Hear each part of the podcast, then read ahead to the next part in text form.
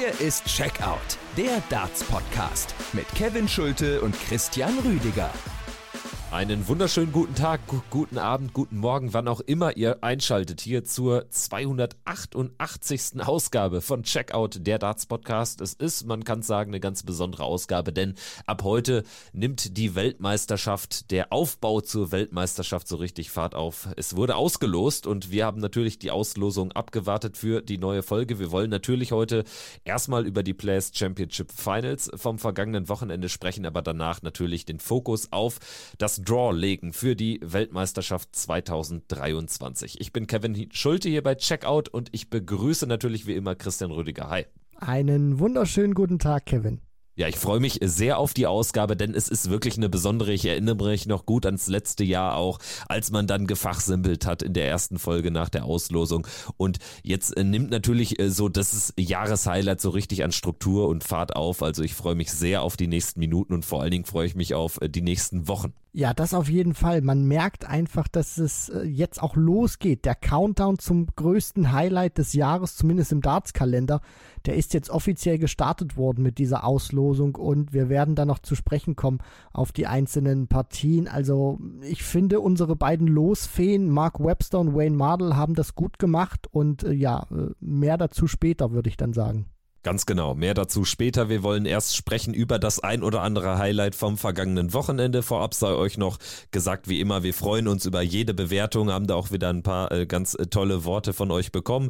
Auch immer nett, eure Nachrichten zu lesen bei Instagram. Wir versuchen da auch immer möglichst zeitnah drauf zu antworten und mit euch in den Austausch zu treten. Checkout, der Darts Podcast ist ein Podcast powered by Sport 1. Das heißt, er findet auch bei sport1.de in der App äh, und natürlich aber auch bei allen anderen Podcatchern eures Vertrauens statt.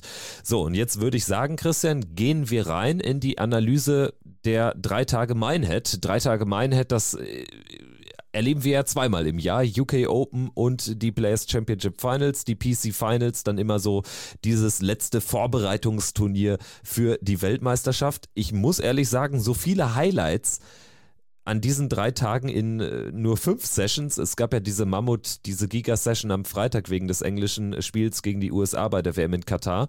So viele Highlights habe ich bei den PC Finals an einem Wochenende noch nie erlebt.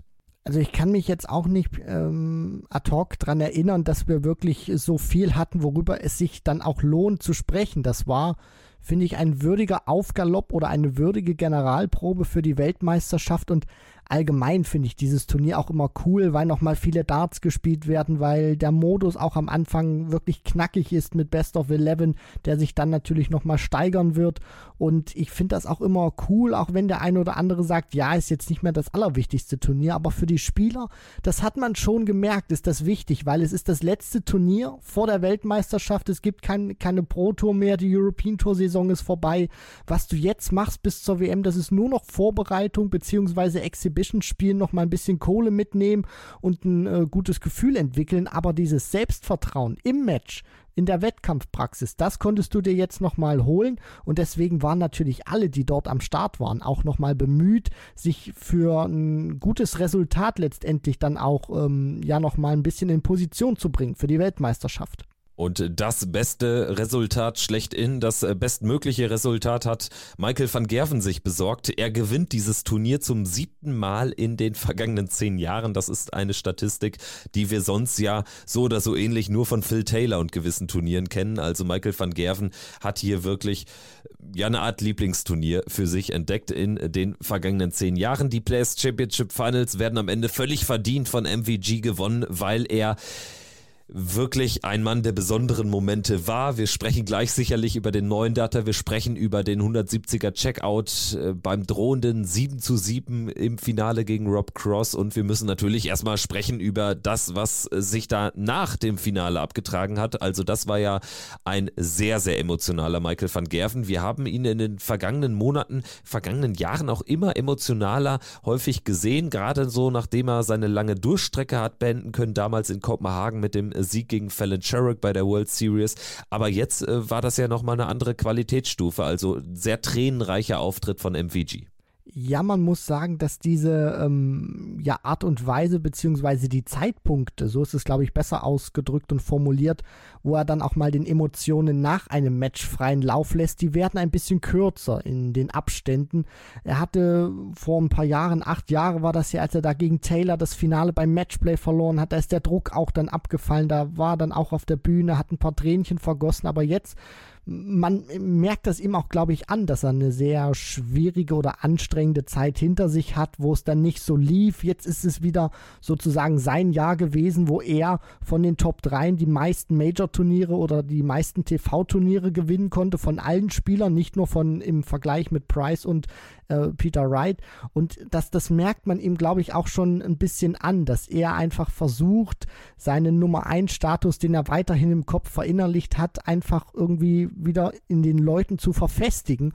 Und ich glaube, das ist einfach, auch wenn er ein fantastisches Jahr gespielt hat mit vielen Titeln, dass da einfach so, so ein bisschen Druck abfällt, weil er sich auch selber nochmal beweisen konnte, dass er eben aus so einer für ihn schwierigen Phase wieder zurückkommt. Also wenn wir nur auf die Titel schauen und erst recht nur auf die Ranking-Major-Titel, dann äh, fällt natürlich Michael van Gerven hier sehr, sehr positiv auf in diesem Jahr. Also er hat das Matchplay gewonnen, er hat den Grand Prix gewonnen und jetzt auch die Players Championship Finals und äh, für die Portokasse nicht ganz unwichtig natürlich äh, früher im Jahr der Sieg bei der Premier League in Berlin. Also wirklich ein tolles Jahr für Michael van Gerven. Das, so ehrlich muss man auch sein, äh, viele ihm auch in der Art und Weise nicht mehr zugetraut haben, beziehungsweise ja auch gesehen haben, dass Michael van Gerven da, dann auch in schierer Regelmäßigkeit im Laufe eines Turniers in dann Spieler reingelaufen ist, die das Spiel ihres Lebens gespielt haben. Und da muss man sagen, Michael van Gerven hat jetzt wieder auch ähm, den Weg aus der Ergebniskrise gefunden, weil es ist natürlich, wenn wir jetzt auf die Averages schauen, ist das nicht mehr der völlig irre gute Michael van Gerven, der 107, 108 am laufenden Band ins Board brennt, sondern er spielt jetzt einfach so einen stabilen Hunderter. Und natürlich kann das reichen für einen WM-Titel, aber es ist eben auch keine Garantie mehr, dass man jetzt in jedes Turnier geht und äh, sieht, Michael van Gerven ist der haushohe Favorit. Also so würde ich es auch dann einordnen. Das ist ja auch das, was das Ganze so, so cool macht aus neutraler Sicht, dass Michael van Gerven zwar sehr viele große Titel hat einheimsen können in diesem Jahr, aber dann auch immer wieder Momente dabei hatte, wo wirklich dann relativ wenig ging ja, es sind so diese Licht- und Schattenmomente, die Van Gerven natürlich auch ähm, ja, auszeichnet in diesem Jahr. Es war wieder viel mehr Licht dabei als äh, Schatten, wie das noch vor einem Jahr oder vor zwei der Fall war. Und er ja, konnte das jetzt so hinten raus nochmal ein bisschen deutlich äh, oder ein bisschen besser auch für sich selber nochmal ähm, ja, zurechtrücken, so möchte ich es mal formulieren, weil es ist genau das gewesen, was du schon gesagt hast. Ich kann mich da auch dran erinnern, als, er, als wir da zusammen den einen Premier League Spieltag ähm, kommentiert haben und wir uns da so im, im, Vorgespräch dachten, ja, Van Gerven, der hat jetzt beim letzten Turnier, ich glaube ein European Tour Event war das gewesen, nicht gut gespielt. Jetzt müsste doch eigentlich, so wie man Van Gerven aus der Vergangenheit kennt, mit einem Monster Average wieder zurückkommen. Und was war der Fall gewesen? Er hat überhaupt nicht in die Spur gefunden, hat kein gutes Match gespielt, auch keinen guten Average gespielt. Und das hat sich auch so ein bisschen durch, durch das Jahr gezogen. Natürlich waren auch viele Titel schon Anfang des Jahres mit dabei, auch auf der European Tour, dann natürlich natürlich die Premier League Mitte des Jahres, aber er hat dazwischendurch auch immer Phasen dabei gehabt oder Matches, wo du einfach gemerkt hast, der ist verwundbar. Und ich finde, hinten raus ist das jetzt etwas besser geworden. Also dieser Titel, er hat jetzt die Konkurrenz nicht überrannt bei den Players Championship Finals, aber ich fand das schon sehr souverän und vor allem auch die Art und Weise, wann er besondere Momente kreiert hat und produziert hat. Vor allem im Finale gegen Rob Cross. Das hat mich doch sehr, sehr stark an den alten, in Anführungszeichen, Michael van Gerven erinnert, weil er dann wirklich genau die Darts gezeigt hat, die ähm, ja man auch äh, von ihm erwartet, beziehungsweise die er von sich selber erwartet, wo er dann diese absoluten Highlights rausknallt und den Gegner sozusagen ähm, ja ein bisschen erlegt oder betäubt und der dann einfach nicht mehr ins Match findet. Michael van Gerven in dieses Finale eingezogen nach Siegen über Ryan Meikle 6-3, dann 6-4 gegen Cameron Menzies, dann gegen Dimitri Vandenberg 10-6 gewonnen, auch deutlich besser unterwegs gewesen. Also da kam äh, Dimitri, so, so ehrlich muss man es sagen, auch nicht in die Nähe eines Sieges, wäre auch alles andere als verdient gewesen. Dann knapperes Resultat. Im Viertelfinale dann auch am Ende ein verdienter Erfolg gegen Danny Nopper 10-7. Also das genauso auch so ein, so ein Spiel, was Michael van Gerven aktuell häufiger spielt, dass er irgendwie relativ lange auch den Gegnern schon noch irgendwie äh, hoffen lässt, aber es dann am Ende wirklich brillant runterspielt. Gegen Luke Humphreys war es sogar noch eine klarere Geschichte 11-5, aber gegen Rob Cross war es eben genau so ein Spiel. Er war lange Zeit sehr klar vorne bis zum zweiten Break mit 7-3, dann gewinnt Rob Cross drei Legs in Folge zum 7-6, hat dann mehrere Chancen zum Ausgleich und Michael van Gerven nutzt dann eine 170er Chance, eine Mini-Chance, um hier tatsächlich das 8-6 zu machen. Und da war dann quasi dann auch die Messe gelesen, die Gegenwehr von Rob Cross gebrochen. Also das war wirklich ein formidabler Moment von Michael van Gerven in einem Finale, das natürlich sehr reich war an auch historischen Momenten, wenn ich da vor allen Dingen an äh, diesen, dieses zweite Leg müsste es gewesen sein, zurückdenke mit dem neuen Dart-Finish. Also Michael van Gerven hat da natürlich dann auch Geschichte geschrieben ähm, am Ende dann aber die 170 fast nochmal genauso bedeutsam. Ne? Also das war ein Spiel, wie es, glaube ich, sich Michael van Gerven für sein Selbstvertrauen nicht besser hätte ausmalen können. Ja, selbstverständlich. Das ging für ihn runter wie Öl. Das findet er richtig cool, wenn er sowas spielen kann. Wenn er dann auch wirklich allen zeigt, wer aus seiner Sicht der beste Spieler der Welt ist. Nämlich er, so wie er das natürlich auch immer vom Mindset her formuliert und ausspricht er hat in vielerlei Hinsicht auch, kann man sagen, sich in die Geschichtsbücher eingetragen, beziehungsweise da auch ein gutes Kapitel geschrieben. Der neuen Data, den er da gespielt hat, das war der achte im TV in diesem Jahr. Und damit äh, haben wir natürlich auch einen neuen Rekord, was das angeht. Im Jahr 2012, da waren es mal sieben, die im TV gespielt wurden. Also hat Van Gerven damit auch sozusagen einen neuen Rekord aufgestellt was dieses Jahr angeht. Wir hatten ja viermal Price, dann äh, James Wade, Michael Smith und äh, Josh Rock auch ähm, noch gehabt und Van Gerven war da jetzt äh, sozusagen der Spieler, der dann noch den neuen Rekord aufgestellt hat. Aber alles andere, auch diese 170, die er da spielt, die du schon erwähnt hast, in einem formidablen Moment, wo es unglaublich wichtig ist, wo Cross diese Partie vielleicht auch nochmal drehen kann für sich, wo er dann das Momentum komplett hätte. Und was ich auch sehr beeindruckend fand bei Van Gerven ist, ich habe nicht ganz mitgezählt, aber der war so häufig mit sechs perfekten Darts unterwegs und man hat ihm regelrecht angemerkt, dass er gespürt hat, er hätte auch noch den zweiten Neuner werfen können. Also ich glaube, dieses Gefühl hat er gehabt, so gut wie er da unterwegs war. Ja, dreimal war es auf jeden Fall und ich glaube auch alles in so der ersten Hälfte des Spiels. Also der zweite Neuner, der lag so ein bisschen sogar in der Luft tatsächlich. Das wäre natürlich das i-Tüpfelchen gewesen. Viel hat definitiv nicht gefehlt.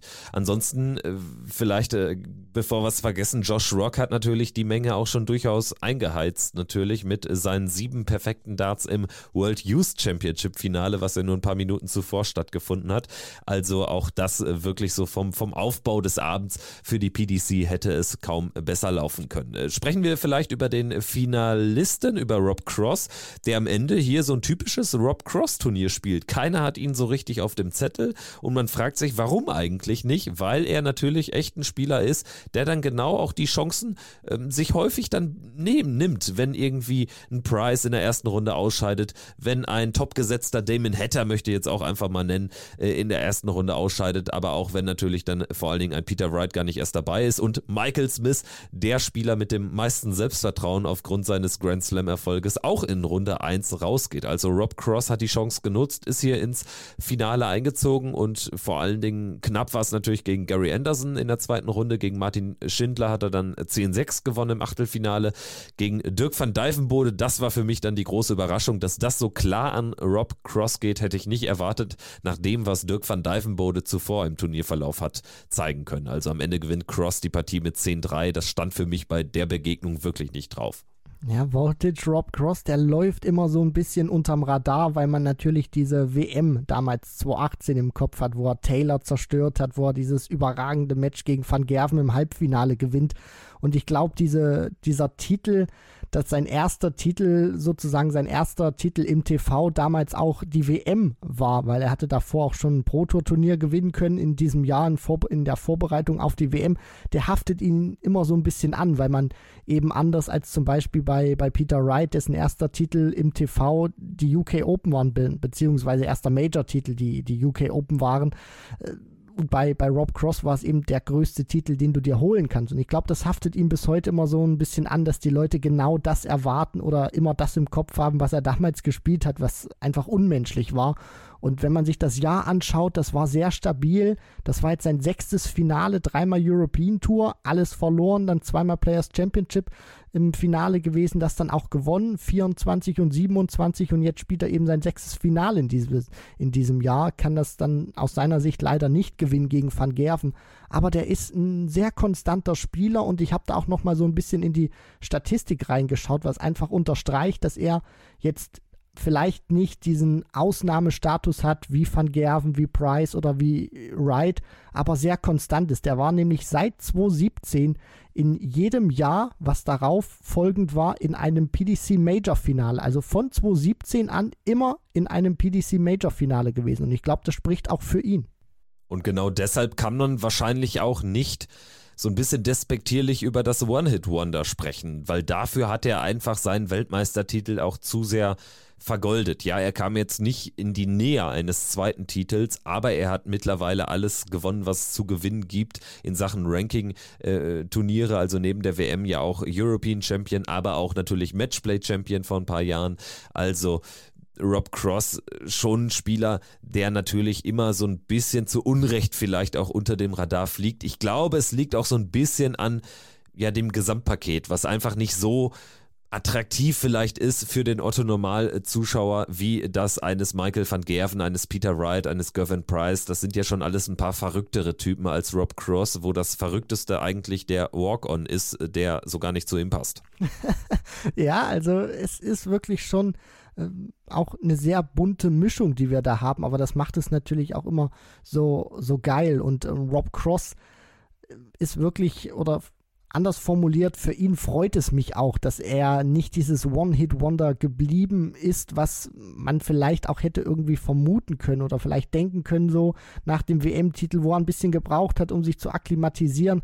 Aber der ist mittlerweile gut drin und wir hätten hier jetzt nach der WM nach dem Matchplay und nach zweimal European Darts Championship auch darüber gesprochen, dass der seinen fünften Major-Titel hätte gewinnen können. Also das spricht schon für ihn. Deswegen, ähm, er ist jetzt nicht diese Ausnahmeerscheinung, wie du das schon gesagt hast, aber ein verdammt guter Dartspieler, der jetzt natürlich auch wieder ein bisschen geklettert ist und die neue Nummer 6 der Welt ist.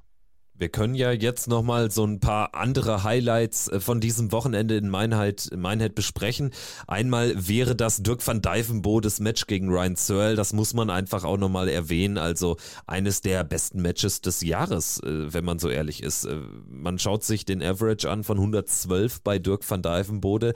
Das garantiert noch kein denkwürdiges Spiel, weil dazu gehören ja immer zwei. In diesem Spiel hatten wir aber zwei mit einer denkwürdigen Leistung, denn Ryan Searle ist ja einfach mitgegangen. Ne? Also hat äh, knappe 8, 9 Punkte weniger gespielt im Average, trotzdem eben noch starke 103 und hatte ein ganz gutes Timing und hat dieses Match tatsächlich bis in den Decider bekommen, da allerdings dann Dirk am Ende mit dem Sieg. Also ein famoses Spiel. Er muss es natürlich noch so ein bisschen stärker konservieren können. Also Dirk van Dijvenbode für mich eigentlich ein Spieler, der langsam auch mal wieder in Frage kommt für Major Finale. Er hat ja die World Series Finals gespielt. Das ist jetzt aber nicht so das größte äh, Ding im, im, in Darts-Jahr, aber Dirk van Dijvenbode, das ist, glaube ich, ein Mann, den wir vielleicht auch sogar schon in 2023 mal triumphieren sehen. Also da bahnt sich was an. Wenn er so ein bisschen konstanter wird noch, es muss ja nicht konstant auf 112er Level sein, aber dass dann eben nicht nach einer 112 eine 94 und eine 13 Pleite gegen Cross folgt, das macht dann wahrscheinlich den Unterschied aus, um dann wirklich auch in die Top 10 zu gehen. Das ist der große Unterschied zu diesen Leuten, die dann auch wirklich auf diesen einstelligen Order of Merit Plätzen stehen, weil man sich dann immer wieder fragt, was ist denn eigentlich der Unterschied zu einem, ja, zu einem Spieler, der auf Rang 1, 2 oder 3 in der Order of Merit steht, gegenüber von einem, der vielleicht ja auf Platz 19, 20 spielt, ohne da jetzt äh, Van Dijvenbode als direktes Beispiel nehmen zu wollen. Nur es zeigt einfach, die können alle solche Averages spielen, aber es liegt halt eben auch daran, was du nach so einem großen Moment oder nach so einem großen Match eben machen kannst, beziehungsweise wie du in wichtigen Momenten drauf bist. Und wenn man sich dieses Match anschaut, das war einfach, ja, einfach äh, krank. Also so viel Scoring Power habe ich selten gesehen von zwei Spielern zur gleichen Zeit. Natürlich hatte Ryan Searle auch ein bisschen mehr äh, Timing. Der spielt 103, was immer noch überragend ist, aber er spielt eben auch vier High-Finishes und hat eben auch eine Doppelquote von 60 Prozent. Das heißt, das Scoring hat sich ein bisschen auch verschmolzen, dann natürlich mit äh, seiner, seiner Doppelquote. Ähm, und er musste das natürlich auch alles spielen, weil Van Dijvenbode, wie schon von dir angesprochen, unmenschlich drauf war mit seiner 112,05 und das hat die Highscores einfach nur geregnet und Dirk spielt da 1180er, Searle kontert mit 10 180ern und spielt sogar mehr 180er, also Heavy Metal Ryan Searle, als er 140 Plus Aufnahmen gespielt hat in diesem Match über ja Best of 19 und für Van Dijvenbode, glaube ich, war das Match auch wichtig, dass er das gewinnen kann, weil wenn du 112 spielst und das dann nicht gewinnst, ich glaube, das hätte ihm mental so einen kleinen Bruch oder so einen kleinen Knacks geben können. 21 180er in 19 Lecks. Um das mal zu vergleichen, es gab im Achtelfinale eine weitere Partie, die in den Decider ging, die über 19 Lecks ging. Danny Noppert hat mit 10-9 gegen den Kanadier Matt Campbell gewonnen und in diesem Spiel wurden insgesamt 680er geworfen, von jedem Spieler drei. Also das ist ja eine ganz andere Welt. Das sind Galaxien dazwischen, zwischen diesen Partien und das unterstreicht nochmal auch, wie krass die Begegnung zwischen Van Dijvenbode und Searle war. Ansonsten vielleicht jetzt äh, lohnt sich mal der Blick auf die Deutschen. Wir hatten ja drei Deutsche im Feld und das Ganze begann ja am frühen äh, Freitagnachmittag mit einer faustdicken Überraschung, die Ricardo Pietreczko gelungen ist. Ricardo besiegt Damon Hatter mit 6 zu 5. Ein toller Erfolg und der größte Erfolg in der noch jungen PDC-Karriere von Ricardo. Ja, das kann man definitiv äh, so sagen. Das war eine Riesenüberraschung gewesen. Natürlich auch, weil Hetta der beste Spieler nach den 30 Players Championship Turnieren war und sozusagen an 1 gesetzt war und Ricardo eben als letzter auf Platz 64 da noch ähm, ja reingerutscht ist, beziehungsweise sich dann noch reinspielen konnte, vor allem auch mit dem Halbfinale, was ihm da sehr geholfen hatte. Zum Schluss noch ein bisschen gezittert, aber er war dann letztendlich drin. Und ähm, ja, deswegen war das natürlich auch so ein sehr kontrastreiches Spiel. Da trifft die 1 der Setzliste auf die 64 der Setzliste. Aber für mich war es jetzt keine ganz große Sensation oder sowas, weil wir wissen, was Ricardo Pietreczko spielen kann, gerade jetzt in der zweiten Jahreshälfte, dass er ein Spiel hat, um so ein Mann wie Hetter gefährlich zu werden, das ist klar. Und zum anderen ist Hetter jetzt auch nicht einer, der dafür bekannt ist, auf der Bühne oder im TV hm, wirklich äh, sonderlich gut zu spielen. Deswegen war da schon die Möglichkeit und er hat sie gut ausgenutzt. Die Fehler, die Damon Hetter ihm ähm, ja gegeben hat, die hat er dann auch ähm, ja gemacht und sich ein bisschen vielleicht äh, gebraucht zu akklimatisieren, wo er dann die Möglichkeit hatte, das Match zu beenden. Aber ich finde, das war ein guter Auftritt von Ricardo Pietreczko und er hat sich belohnt für eine tolle zweite Jahreshälfte. Und ehrlich gesagt war man ja gar nicht mehr so krass überrascht, weil Ricardo eben wirklich diese tolle Leistungssteigerung vollzogen hat im Verlauf seines ersten Tourkartenjahres und Damon Hatter jetzt ja mittlerweile längst den Ruf weg hat als Spieler, der eben nicht ansatzweise das auf der Bühne zeigt, was er auf dem Floor zeigt. Und die Diskrepanz ist schon groß. Ich meine, er nimmt immer mal wieder so Momente mit, auch dann der 102er-Check gegen Ricardo. Am Ende steht er immer noch bei 96 Punkten, ja, alles schön und gut. Aber Damon Hatters doch wirklich häufig schwachen Bühnenperformances sind dann wirklich ein großes Manko für ihn und werden auch ihm nicht dabei helfen, jetzt in die Top 16 zu rutschen. Eigentlich ist das so ein Spieler, der, den hat man gefühlt jetzt seit mindestens ein, anderthalb Jahren so auf dem Level einsortiert, aber das ist, so ehrlich muss man sein, auch gegenüber einem Joe Cullen, gegenüber einem Dirk van Dijvenbode, Dave Chisnell, die zumindest ab und an wirklich dann auf der Bühne so richtig äh, performen und die dann eher Probleme haben mitunter auf dem Floor, ist das ein himmelweiter Unterschied, der Damon Hatter wirklich äh, schwer zu schaffen macht. Und natürlich ist diese Bühnenkrise jetzt auch eine Krise zum völlig falschen Zeitpunkt, denn jetzt muss er ganz lange nachdenken nach dieser äh, wirklich unnötigen Niederlage gegen Ricardo Pietreczko.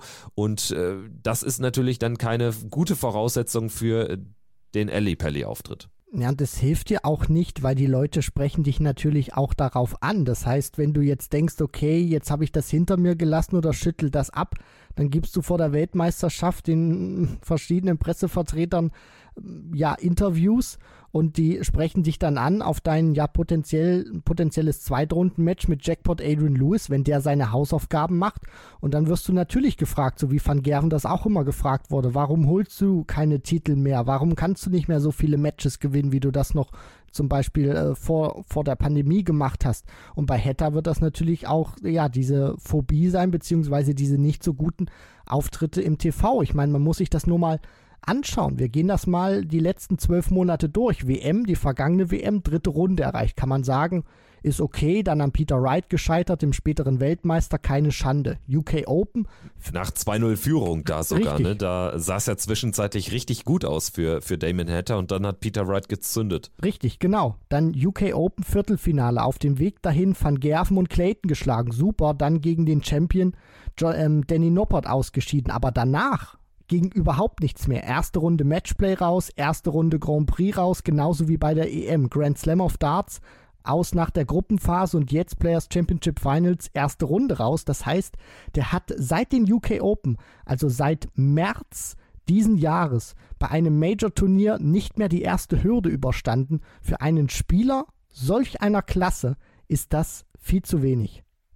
Ricardo wird's gefreut haben, der hat am Ende, aber natürlich ist er Darts typisch, sage ich mal, dann natürlich auch äh, selbst über die Ziellinie gegangen. Das sollen wir jetzt hier auch natürlich gebührend erwähnen, denke ich. Also er spielt's dann am Ende auch wirklich ja, nicht gerade souverän mit dem Anwurf mit 17 Darts, aber er hatte zumindest dann immer mal wieder, trotz äh, zweier Aufnahmen, wo kein Triple fällt, dann auch dann zum richtigen Zeitpunkt äh, die richtigen äh, Darts ausgepackt. Also ich erinnere da zum Beispiel ans neunte Leck, als er bei 180 Punkten Rest steht und eine 140 für Tops wirft und ähnlich äh, läuft es dann im Decider. Da steht er bei 200 Punkten Rest und spielt wieder dann die 140 für 60 Punkte Rest und macht das dann auch mit dem ersten Matchstart aus, also mit dem ersten Matchstart im Decider hatte ja vorher schon einen Dart zum Match. Also Ricardo Pietreczko zieht ein durch diesen Sieg in die zweite Runde.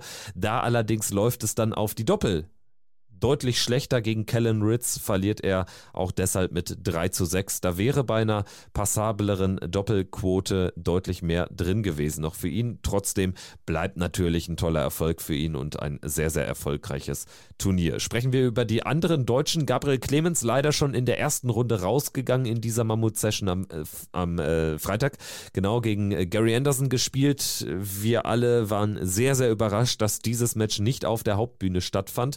Man musste musste also in den PDC-Stream gehen und wer das getan hat, hat gesehen, dass Gabriel Clemens am Ende das Spiel eigentlich hätte gewinnen müssen. Also beim Stand von 4 zu 4 muss er eigentlich äh, zwei Legs ziehen. Also er hatte in beiden Legs Chancen, teils mehrfache Chancen und am Ende ist es dann wirklich eine Niederlage, die so ein bisschen leider zum, zum Ja auch passt von Gaga.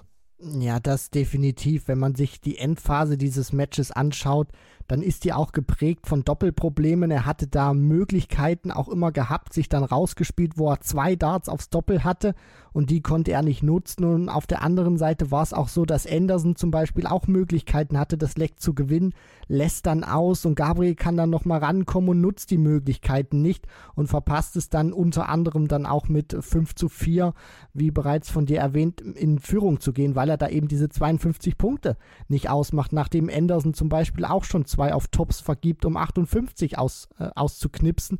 Und das sind einfach Momente, die musst du dann mitnehmen, dann auch noch als Anderson das 10 zehnte Leck dann zum 6 zu 4 zumacht. Da verpasst der Flying Scotsman auch zwei Matchstarts erst und Gabriel hat dann noch 25 Punkte stehen, nachdem er zuvor das Bullseye für 127 nicht getroffen hat und dann wieder. Er trifft die einfache 9, macht erst seine Hausaufgaben und dann hat er die zwei Darts, um das noch in den Decider zu bringen und nutzt die wieder nicht. Das ist eine sehr ärgerliche Niederlage gewesen, weil Gary Anderson erstmal nicht unmenschlich gespielt hat mit seinen 86 Punkten im Schnitt pro Aufnahme und Gabriel Clemens, ja, diese Partie wenn er da wirklich rustikaler ist auf die Doppel, dann gewinnt er das Match auch, weil Anderson war ja äh, nicht mal annähernd an seinem B-Game, vielleicht nicht mal an seinem C-Game dran. Gary Anderson ja dann auch rausgegangen gegen Rob Cross mit 5 zu 6. Also der Flying Scotsman wird sich mehr ausgerechnet haben.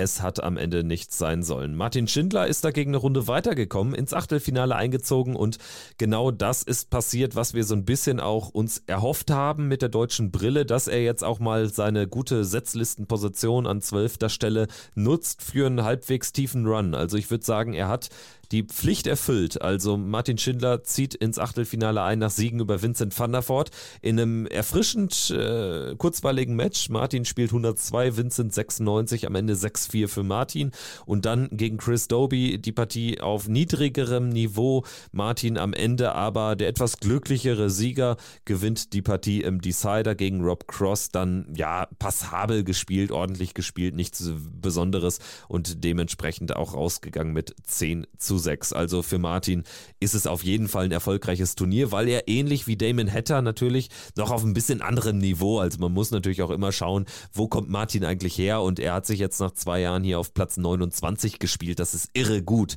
Nur um das nochmal klarzustellen. Er wird also erstmals gesetzt sein im Eli Pelli. Man muss aber halt sagen, er hatte jetzt natürlich auch wirklich eine sehr, sehr miese Major-Bilanz und da ist es natürlich dann umso wichtiger, auch mal zwei Partien gewonnen zu haben. Das Turnier war sehr wichtig für Shindy, auch nochmal um Selbstvertrauen zu tanken, auch um zu merken, dass er solche Matches, wo er auch der Favorit ist, wie zum Beispiel gegen Vincent van der Voort, dann so eine Partie auch wirklich als Favorit äh, bestreiten kann und dann auch erfolgreich bestreiten kann. Das ist im Hinblick auf die WM jetzt sehr wichtig, weil er eben einer der Gesetzten ist und somit in Runde 2 erst eingreift. Der Gegner hat dann schon ein Match gespielt, aber er ist auch auf dem Papier der, der Favorit, weil er ein Setzlistenspieler ist. Und gerade wenn man sich das Jahr dann anschaut von Martin und äh, auf wen er treffen könnte, dazu kommen wir dann später, war das auch für die Birne sehr wichtig, dass er dann auch gut spielt, vor allem gegen Vincent van der Voort. Schwieriger Gegner, wissen wir alle. Wenn der einen guten Touch hat, kann er sehr viele Leute ärgern, auch schlagen, dass Martin da wirklich so souverän spielt. Das war ein gutes Zeichen für ihn, dass er dann das Match danach auch noch gewinnen konnte, das schwieriger war gegen Chris Doby, weil du so eine tolle Leistung erst gebracht hast. Das spricht für ihn und er macht eine gute Entwicklung durch und ich denke, alles in allem reißt er jetzt mit einem guten Gesamtpaket an. Also, dass er beim Grand Slam so heftig rausfliegt, war für die Birne, glaube ich, auch nochmal wichtig, dass er das lernt als Prozess und dass er jetzt auch so gut ähm, nochmal zurückkommt und dann zwei Matches gewinnt und dann in der dritten Runde erst ausscheidet gegen Rob Cross. Also, ich bin voller Vorfreude, was die WM von Martin Schindler anbelangt. Ich habe ein gutes Gefühl. Dann haben wir noch ein wirkliches kleines Highlight zu besprechen, würde ich mal so vorweg schieben. Es war das sechste Leck der Partie zwischen James Wade und Menzo Suljovic. Eine Partie, die am Ende eigentlich schnell auserzählt ist. James Wade war der klar bessere Mann, hat auch mehr Doppel getroffen als Menso und Menso war wirklich undisponiert, hat am Ende 6-2 verloren. Beim Stand von 0-5 aus seiner Sicht, äh, dann wird es wirklich vogelwild. Also die Vorgeschichte war, beim Stand von 0-4 vergibt er mehrere Darts, ich glaube sechs alleine waren es auf die Doppel 12 um dann zu sagen, jo, jetzt habe ich eh verloren, jetzt habe ich auch keinen Bock mehr. Ich glaube, so fühlte sich das auch an. Und äh, dann hat er sich eben gesagt, jetzt werfe ich halt äh, weiter auf die Doppel 12. Und er hat dann die ersten drei Aufnahmen, meine ich, im sechsten Leck jeweils auf der Doppel 12 begonnen. Also hat einen Dart auf die Doppel 12 geworfen, wer es nicht gesehen hat, und danach erst auf die Triple 20 oder Triple 19. Wie hältst du es damit? Also ich muss sagen, ja, es war sehr unterhaltsam, aber ganz ehrlich, Sportsmanship war das nicht. Es war unterhaltsam, aber im negativen Sinne für mich. Ich äh, versuche das jetzt auch nicht zu lang zu machen oder mich in Rage zu reden oder das vielleicht dann auch größer zu machen, als es ist. Menso ist in der Vergangenheit immer bekannt gewesen als einer, der kämpft, der beißt, egal wie es steht, egal wie aussichtslos das ist, auch wenn man es in seiner Körpersprache nicht immer gesehen hat. Aber der hat gebissen und, ge gut, und versucht gut zu spielen.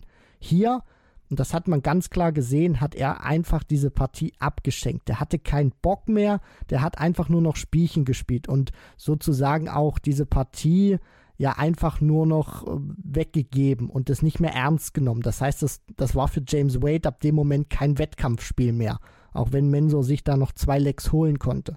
Und ich finde das sehr schade, weil Mensur eben so als so, so ein Kämpfer, so ein Beißer bekannt ist und dann schenkt er die Partie so her oder macht solche Blödeleien. Ich finde, das geht nicht, auch weil es eine Partie im TV war Und ich bin jetzt nicht ganz im Bilde gewesen, habe aber noch nichts gelesen.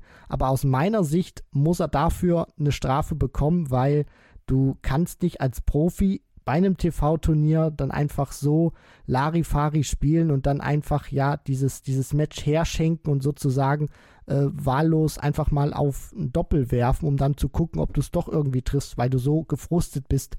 Das geht nicht. Na, das Problem ist ein folgendes. Es gibt ja so eine Art Präzedenzfall. Und zwar Mickey Menzel hat bei der WM 2019 in der ersten Runde gegen den Kanadier Jim Long gespielt. Es war eine grauenvolle Partie. Mickey Menzel sicherlich auch nicht der Spieler, den man jetzt am liebsten irgendwie zwei Stunden am Dartboard zusieht. Es war gefühlt so lang, weil die beiden auch unfassbar schwach gespielt haben. Beide, glaube ich, hatten 75er Average, wenn ich mich richtig dran erinnere. Mickey Menzel verliert diese Partie Partie gegen Jim Long und wird am Ende bestraft mit 500 Pfund Strafgeld für not playing to the best of his ability. Ich habe den genauen Wortlaut jetzt extra nochmal gegoogelt. Also die DRA hat ihn bestraft dafür, dass er angeblich nicht das Beste gegeben hat. Ja, ganz ehrlich, also dann muss Menzo Suljovic aber mal sowas von bestraft werden dafür. Ansonsten würde ich die Welt nicht mehr verstehen aus Sicht von Mickey Menzel. Damals war das alles so ein bisschen dubios, ehrlicherweise. Ich bin gespannt, wie die DRA sich jetzt verhalten wird. Ja, es war unterhaltsam, aber es war wirklich uncool und ganz ehrlich, also wenn das jetzt die Attitüde sein sollte, mit der Menzo Suljovic die nächsten Monate angeht, ja dann gute Nacht. Also dann fliegt er aber hochkant aus den Top 32 und zwar auch völlig verdient aus den Top 32 raus. Ja, zumal man auch äh, sagen muss, das war jetzt das erste Mal, dass man sozusagen so eine Art gesehen hat, dass ein Spieler ein Match so herschenkt, weil er irgendwie auf ein Doppel wirft. Normalerweise kennt man. Und ganz kurz, ja. ganz kurz, Christian. Der Punkt ist ja, er hat ja offensichtlich nicht das Richtig, Beste gegeben. Genau. Weil wenn du offensichtlich auf die Doppel 12 wirfst, dann riskierst du ja null Punkte und im Maximum holst du 24 statt der maximal möglichen 60 Punkte. Und da waren ja auch teilweise Darts dabei, also einer, der noch auf die 20 ging, aber der war fast eher in der Doppel 20 als in der Triple 20. Und bei, bei Mickey Menzel war das alles ja nicht so klar. Also das Spiel eignet sich, glaube ich, nicht dafür, irgendwie einen kurzen YouTube-Highlight-Clip zusammen zu kreieren, weil es irgendwie so wild war. Im Gegenteil, also da waren alle sehr überrascht über die Strafe im Nachhinein. Richtig. Und was ich jetzt auch auch mal noch kurz sagen möchte, das dient jetzt nicht als Vergleich, äh, sondern ich möchte einfach nur das mal so herausstellen, dass ich jetzt auch zum ersten Mal gesehen habe, dass ein Spieler eine Partie so abschenkt und das auch wirklich zeigt, indem er einfach gar nicht mit dem ersten Dart auf Scoring geht und sich damit natürlich auch Möglichkeiten nimmt, überhaupt hohe Punktzahlen, hohe Scores werfen zu können. Man sieht das häufiger, wenn Spieler auch mal zurückliegen oder im letzten Leck, wenn sie dann einfach wissen, sie kommen scoring-technisch nicht mehr rein, dass sie dann sozusagen die Darts ganz schnell hinterherwerfen, wie James Wade das mal macht oder Robbie John Rodriguez das jetzt gegen Joe Cullen gemacht hat, wo man nicht mehr seinen normalen Wurfrhythmus macht. Aber man wirft ja trotzdem irgendwie noch auf das Feld mit der höchsten Punktzahl. Und bei Menso war das ja in dem Sinne überhaupt nicht mehr der Fall, sondern der wollte einfach, äh, ja, da ein bisschen spielen, beziehungsweise äh, dachte sich einfach, okay, ich mache jetzt mal irgendwas, aber ich will einfach nicht mehr spielen, aber ich muss noch irgendwie ein paar Darts werfen und ich kann sie nicht alle drei einfach irgendwie auf den Boden werfen. Also suche ich mir irgendwas aus, wo ich jetzt noch diese Zeit hier, die ich habe am Oki auf der Bühne rüberkriege und deswegen muss das einfach ähm, eine Strafe werden für The Gentle. Gut, haben wir das auch besprochen. Vielleicht ansonsten jetzt nochmal final natürlich der Blick auf diese durchaus interessante erste Runde, wo ja wirklich sehr viele Topspieler rausgegangen sind. Die beiden Finalisten von Wolverhampton, Michael Smith und Nathan Aspinall sind rausgegangen, Gervin Price eben auch. Ansonsten ja, Adrian Lewis hat sicherlich eine Chance liegen lassen in einem sehr guten Draw, nachdem Hatter rausgegangen war. Er allerdings auch ausgeschieden verdient gegen Keen Barry. Und ansonsten, wenn ich hier nochmal ganz fix das Ganze überfliege, Liga. Ja, vielleicht Scott Williams kann man noch erwähnen, der Alan Suter schlägt, der auch danach Dave Chisnell schlägt. Und ansonsten habe ich mir noch äh, Josh Rock notiert, der gegen Cameron Menzies äh, 3 zu 6 verliert, gegen einen starken Cameron Menzies und damit natürlich diese Neuauflage von Rock gegen Van Gerven verhindert.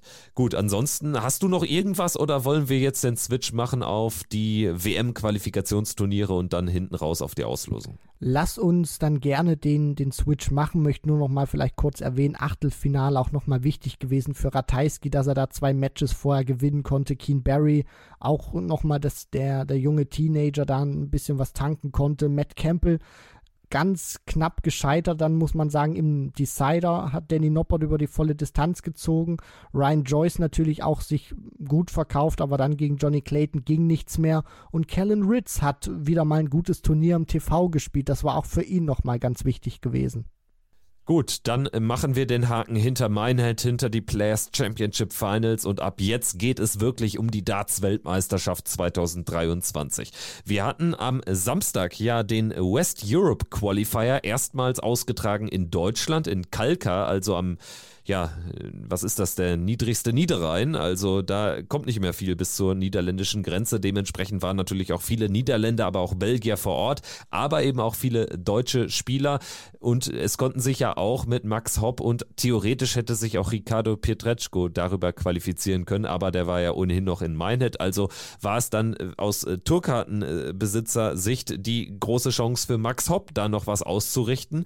Und zur Überraschung von fast allen, so ehrlich muss man sein, hat er wirklich da einen richtig guten Run hingelegt. Zeitweise auch brilliert, also auch Partien 6 zu 0 gewonnen, also gegen Marco Obst, äh, den Zerstörter regelrecht. Das war ja eine Partie auf Augenhöhe, also so vom Niveau äh, bei der Super League vor, vor zwei Wochen noch. Und jetzt ist es ein klares 6-0 für Max Hopp, der 94 spielt, der in der ersten Runde gegen Owen Röloffs, einen starken jungen Niederländer, 97 spielt, der hier einfach wirklich richtig gut durchkommt. Auch Danny Olde, Kalter 6 zu 0 bezwingt.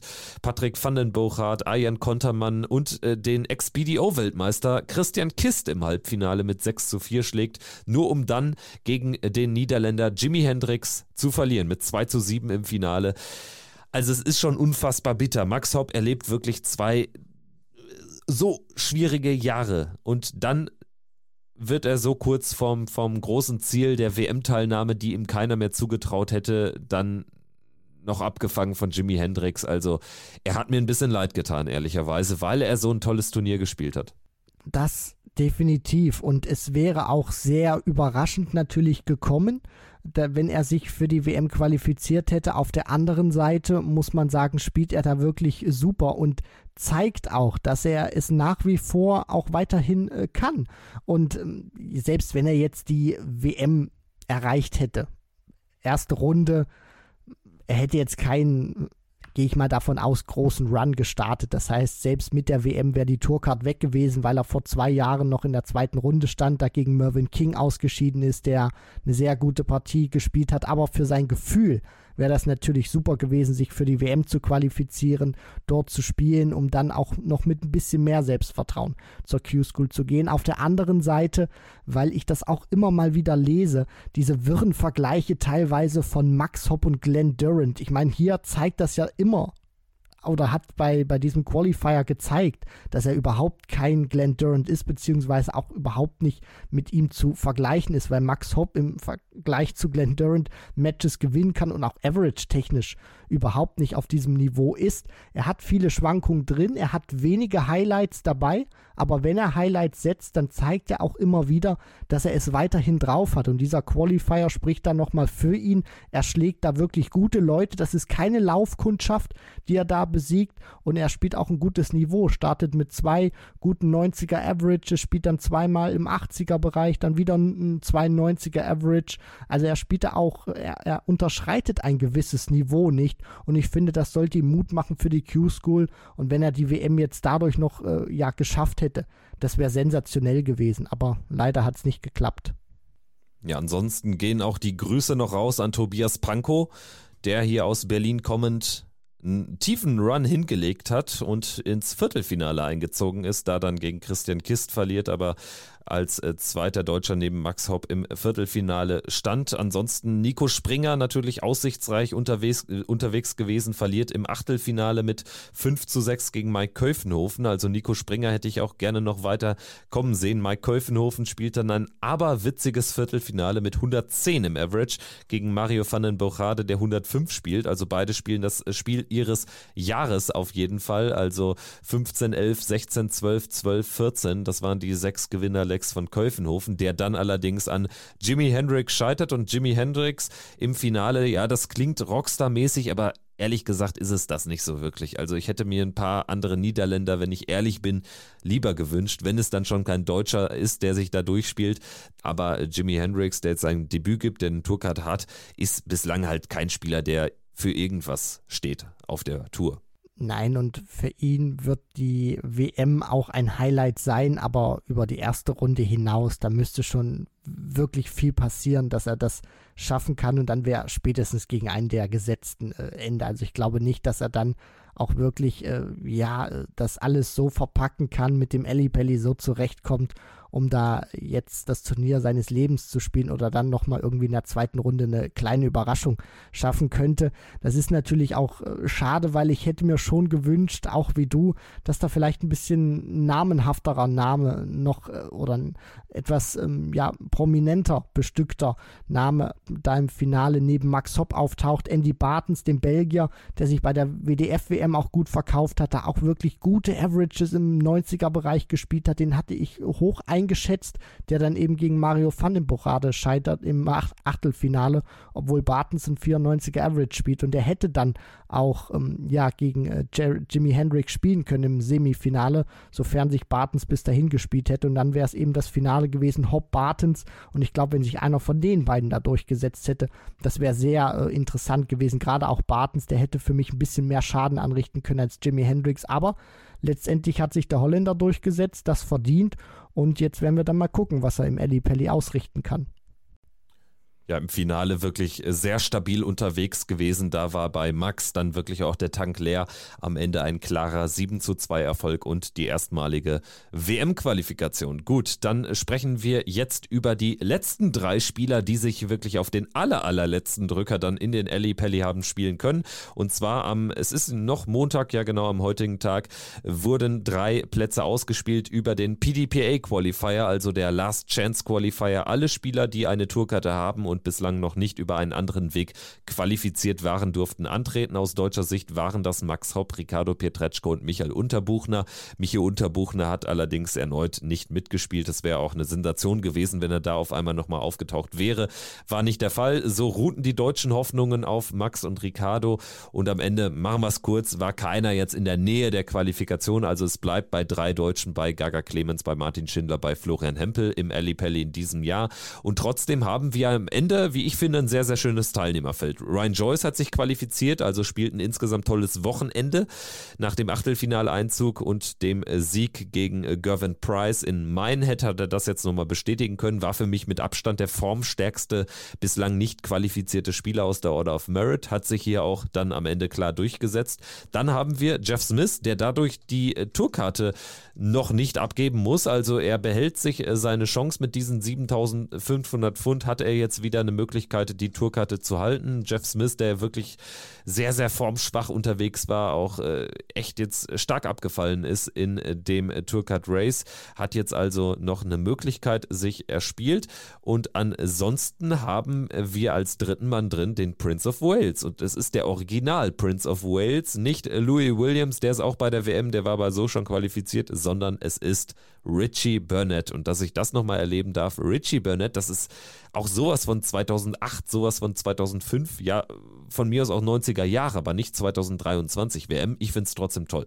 Ich schließe mich da an. Erste WM seit 2013, glaube ich, für Richie Burnett. Also ist schon eine Weile her, oder? Müsste 2013 sein, genau. Ich gucke nochmal eben, ich falle dir ins Wort, sollte es äh, nicht stimmen. Ansonsten wirst du von mir nichts hören, dann stimmt die 2013. Wunderbar, dann guck mal schnell nach. Aber auf der anderen Seite muss man auch sagen, hat er wirklich gut gespielt. Alleine in diesem ja, äh, vorletzten Match was er da gegen Brian Rahman gewinnt, wo er knapp 110. Achtung, Achtung, ja? Achtung, Achtung. Es war 2014, ah, also die WM 13-14 hat er äh, noch mitgespielt und ist da dann sogar auch in die dritte Runde ins Achtelfinale eingezogen und hat gegen Ian White verloren, nach Siegen über Dean Winstanley und Andy Hamilton. Alter, guck dir das mal an. Dean Winstanley, Andy Hamilton, also der Mann, der nach einem neuen Data einfach von der Bühne gerannt ist und nie mehr gesehen wurde. Gegen Vincent van der Voort, das ist einfach, ja, unglaublich. Da war Bruce Bentley, glaube ich, auch noch auf der Bühne, hat diesen neuen Data gecallt, der mittlerweile verstorben ist. Äh, einer der, oder ich finde der Caller, der die schönste 180 äh, rausgehauen hat aus dem Mikro. Also, boah, wenn man sich das mal anguckt, 2014, das ist noch gar nicht so lange her, was da noch für Namen unterwegs waren. Win Stanley, Hamilton, Wes Newton unter anderem. Der hat dann noch Premier League gespielt. Also, wir, wir werden alt. Hilfe. Ja, und Andy Hamilton war die Nummer 5 in der Setzliste und ist da dann in der zweiten Runde gegen Richie Burnett rausgegangen. Also Wahnsinn. 2014, ein halbes Jahr später, wird Deutschland Weltmeister und sollte bis zu dem Zeitpunkt bis heute kein weiteres WMKO-Spiel mehr erreichen. Stand jetzt. Also so schnell kann es wirklich gehen. Unglaublich, unglaublich. Und deswegen äh, schön. Also ich finde so, so ein Hauch Nostalgie auch immer großartig. Und wenn man das sieht, Richie Burnett kann weiterhin gute Darts spielen. Die 110 gegen Brian Rahman, die er da in seinem vorletzten Match gespielt hat und dann gegen David Evans zwar nicht mehr an diesen 110er rangekommen mit 87 äh, Punkten im Schnitt pro Aufnahme, aber das hat auch gereicht zu einem 7 zu 3 Erfolg und jetzt ist er dabei und ja, für ihn freut es mich auch. Ich äh, stimme dir dazu und äh, ja, bin gespannt, was er uns dann im Eddie Pelli bieten wird. Ja, und David Evans, genau wie Jamie Clark und Nick Falwell, das sind die Spieler, die dann eben bis in diese Entscheidungsrunde gekommen sind, da allesamt sehr klar verloren haben, aber natürlich jetzt vielleicht noch hoffen können, dass der ein oder andere Spieler vielleicht aus Übersee wegen Visa-Problemen, wegen einem positiven Corona-Test, was auch immer, vielleicht nicht einreisen darf. Also man soll es nicht beschreien, aber das ist natürlich bei so einem großen Teilnehmerfeld dann auch vielleicht gar nicht so unwahrscheinlich, dass jetzt nicht wie im letzten Jahr alle drei Verlierer in den Finalspielen des PDPA Qualifiers noch nachrücken, aber so einer, ähm, ja, das könnte schon passieren. Und wenn ich richtig informiert bin, müsste ja David Evans dann der erste Nachrücker sein als höchstplatzierter Spieler in der Order of Merit. Also der hat vielleicht noch eine Möglichkeit, um da tatsächlich reinzurutschen. Und ja, Evans wäre der erste Nachrücker, danach Jamie Clark und danach Nick Falwell.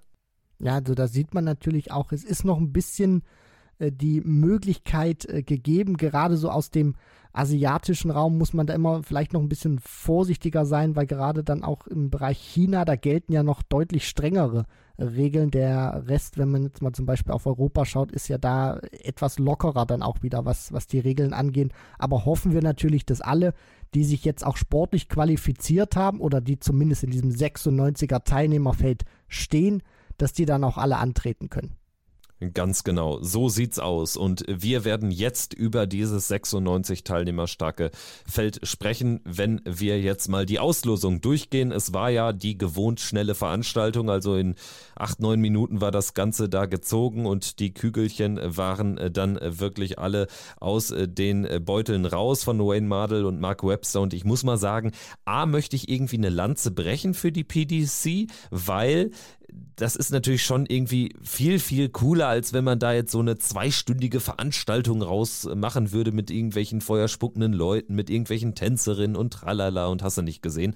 Aber so ein bisschen mehr strecken könnte man es wirklich, weil man, man ist ja gefühlt nach, nach sechs Partien komplett raus. Also ich habe da immer wieder zurückgespult, so ein bisschen, um so ein bisschen äh, auch noch drin zu bleiben in der Auslosung, weil im Endeffekt kann man sich's besser am Ende einfach durchlesen, weil das geht ja viel zu schnell. Das war feinste Fließbandarbeit, die da verrichtet wurde. Also es ging schneller als das Brezelbacken. Da wurde wirklich alles rausgehauen. Dann der äh, ja, Setzliste, Setzliste Nummer 15, Dimitri Vandenberg wird spielen gegen. Dann machen wir weiter mit der Nummer 18, Christoph Ratajski wird spielen gegen ich bin auch ein Freund davon, wenn man wirklich äh, knackig da durchgeht.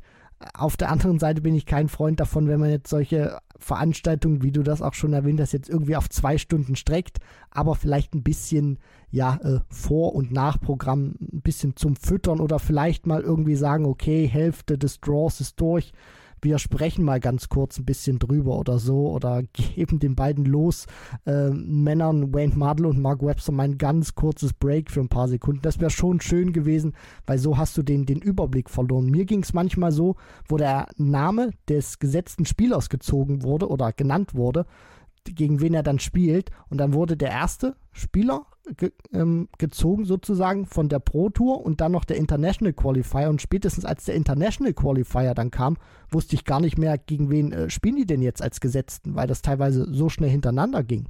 Ja, allerdings. Also da könnte die PDC das auch noch ein ganz bisschen strecken im nächsten Jahr. Auf jeden Fall wissen wir, dass Wayne Mardell und Mark Webster nicht äh, pro Minute bezahlt werden. Ansonsten würden sie wahrscheinlich nicht so schnell ziehen. Aber das nur Spaß beiseite.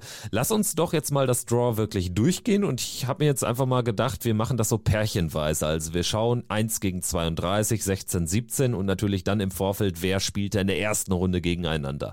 Und dann können wir ja vielleicht jedes Mal, um es jetzt nicht zu wild zu machen, weil das machen wir dann mal in einer anderen Folge kurz vor der WM. Aber dann können wir zumindest mal so Drittrundentipps loswerden. Also sehen wir die Favoriten durchgehen oder wo lauern Stolpersteine? Und ich fange jetzt einfach mal an. Wir haben Gervin Price an Nummer 1 gesetzt gegen Luke Woodhouse oder den ukrainischen Qualifikanten Wladislav Omelchenko.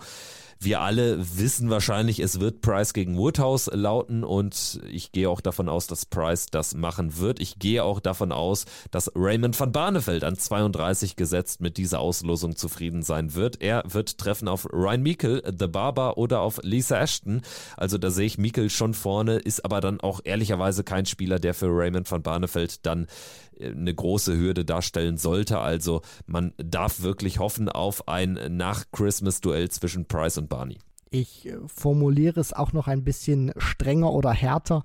Ich erwarte dieses Match. Also, dass Price gerade jetzt bei der Weltmeisterschaft, nachdem er auch bei den PC Finals keine gute Generalprobe hat, um nicht zu sagen eine miserable, der wird glühen und der wird versuchen, den es wird wahrscheinlich Woodhouse werden, äh, den da einfach von der Bühne zu fegen, so schnell es geht mit 3 zu 0. Und Van Barneveld sollte mit Mikkel oder mit Lisa Ashton keine Probleme haben. Lisa Ashton ist im TV so oder so bislang nie gut zurechtgekommen. Ryan Mikkel, der kann gute Averages spielen, der kann auch gefährlich werden, aber ob das gegen Barney dann wirklich reicht, da kommt so ein, so ein gewisser Barney-Faktor auch schon mit dazu, weil Barney jetzt auch wieder gesetzt ist. Also es würde mich sehr überraschen, wenn wir in der Runde 3 nicht Price gegen Barney sehen würden.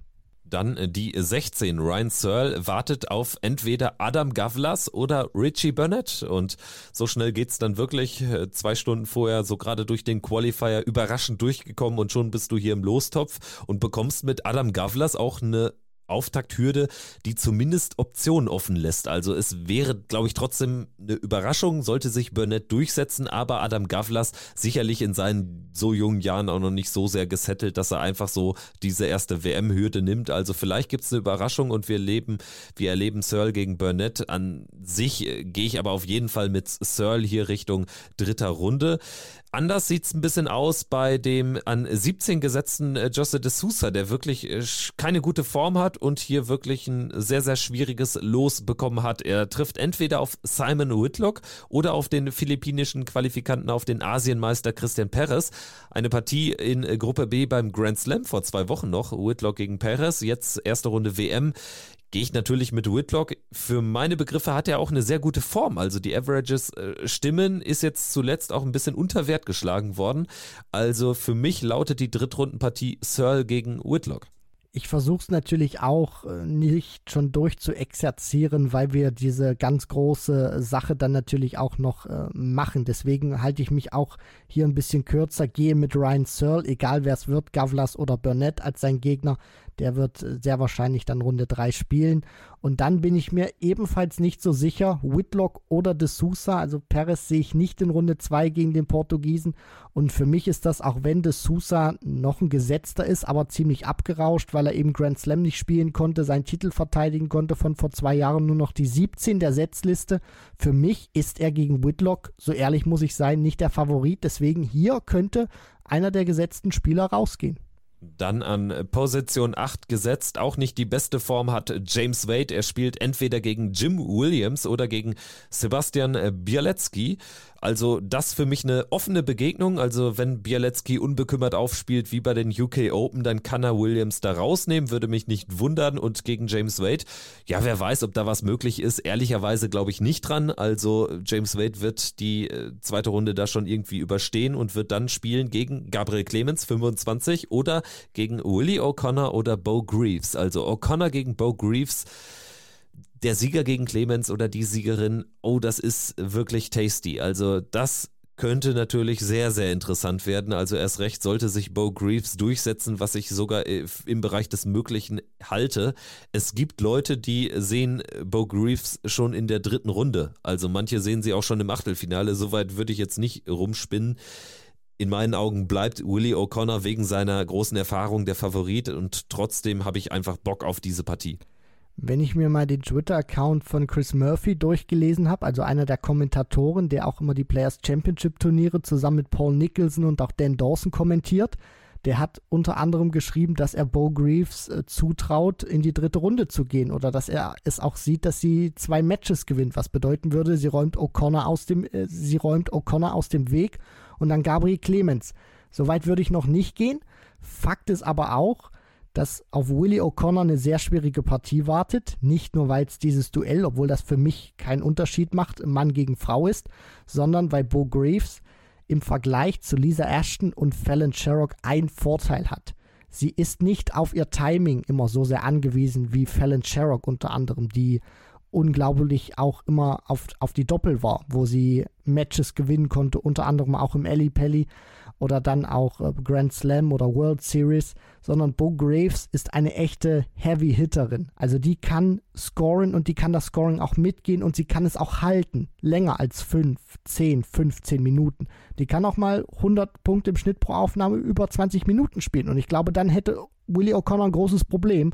Und egal wer es wird, also wenn es O'Connor wird, ist das auch nicht angenehm für Gabriel Clemens. Und wenn es Bo Graves werden sollte, ist das natürlich äh, ebenfalls nicht wirklich amüsant für ihn, weil er dann entweder auf einen Gegner oder eine Gegnerin trifft, die beide brutal scoren können. Aber das Momentum spricht natürlich für Bo Graves, deswegen, das wird nicht einfach für Gabriel Clemens, sollte es wirklich zu diesem Match mit Bo Graves kommen, weil die unglaublich gut scoren, scoren kann, auch im tiefen 90er-Bereich.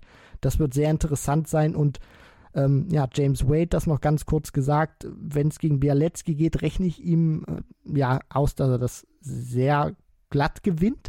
Bei Jim Williams denke ich, wenn der gut reinkommt, wenn er seine ja, Möglichkeiten nutzt, dann könnte er Wade auch Stress machen. Also da sehe ich vielleicht ein ganz kleines bisschen, so 5 bis 10 Prozent Stolperpotenzial für James Wade sollte es Jim Williams werden. Und ansonsten möchte ich natürlich Clemens gegen Graves sehen. Clemens insgesamt an 25 gesetzt heißt, gegen James Wade wäre ein mögliches Drittrundenduell, mögliches Achtelfinale gegen Noppert oder Gurney. Also wenn man ganz ehrlich ist, an 25 gesetzt ist das nicht die allerschlechteste Auslosung. Also das hätte schlimmer laufen können. Also ich glaube, die erste Hürde, die kann schon knackig werden.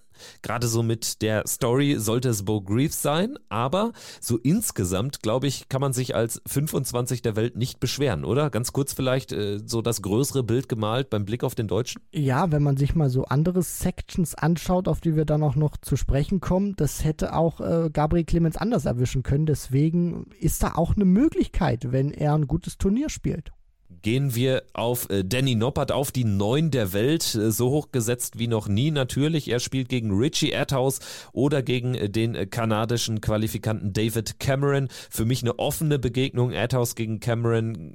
Ja, das kann in beide Richtungen gehen. Der Sieger wird, glaube ich, Danny Noppert liegen. Sind beides keine Spieler, die sonderlich exaltiert auftreten. Ich glaube, das passt auch Danny Noppert ganz gut und der wird es auf jeden Fall machen und ist dann im der dritten Runde gegen Daryl Gurney oder Alan Suter, würde ich sagen. Alan Suter wird nämlich Mel Cuming, den Australier, schlagen. Alan Suter kann auch gegen Daryl Gurney weiterkommen, glaube ich.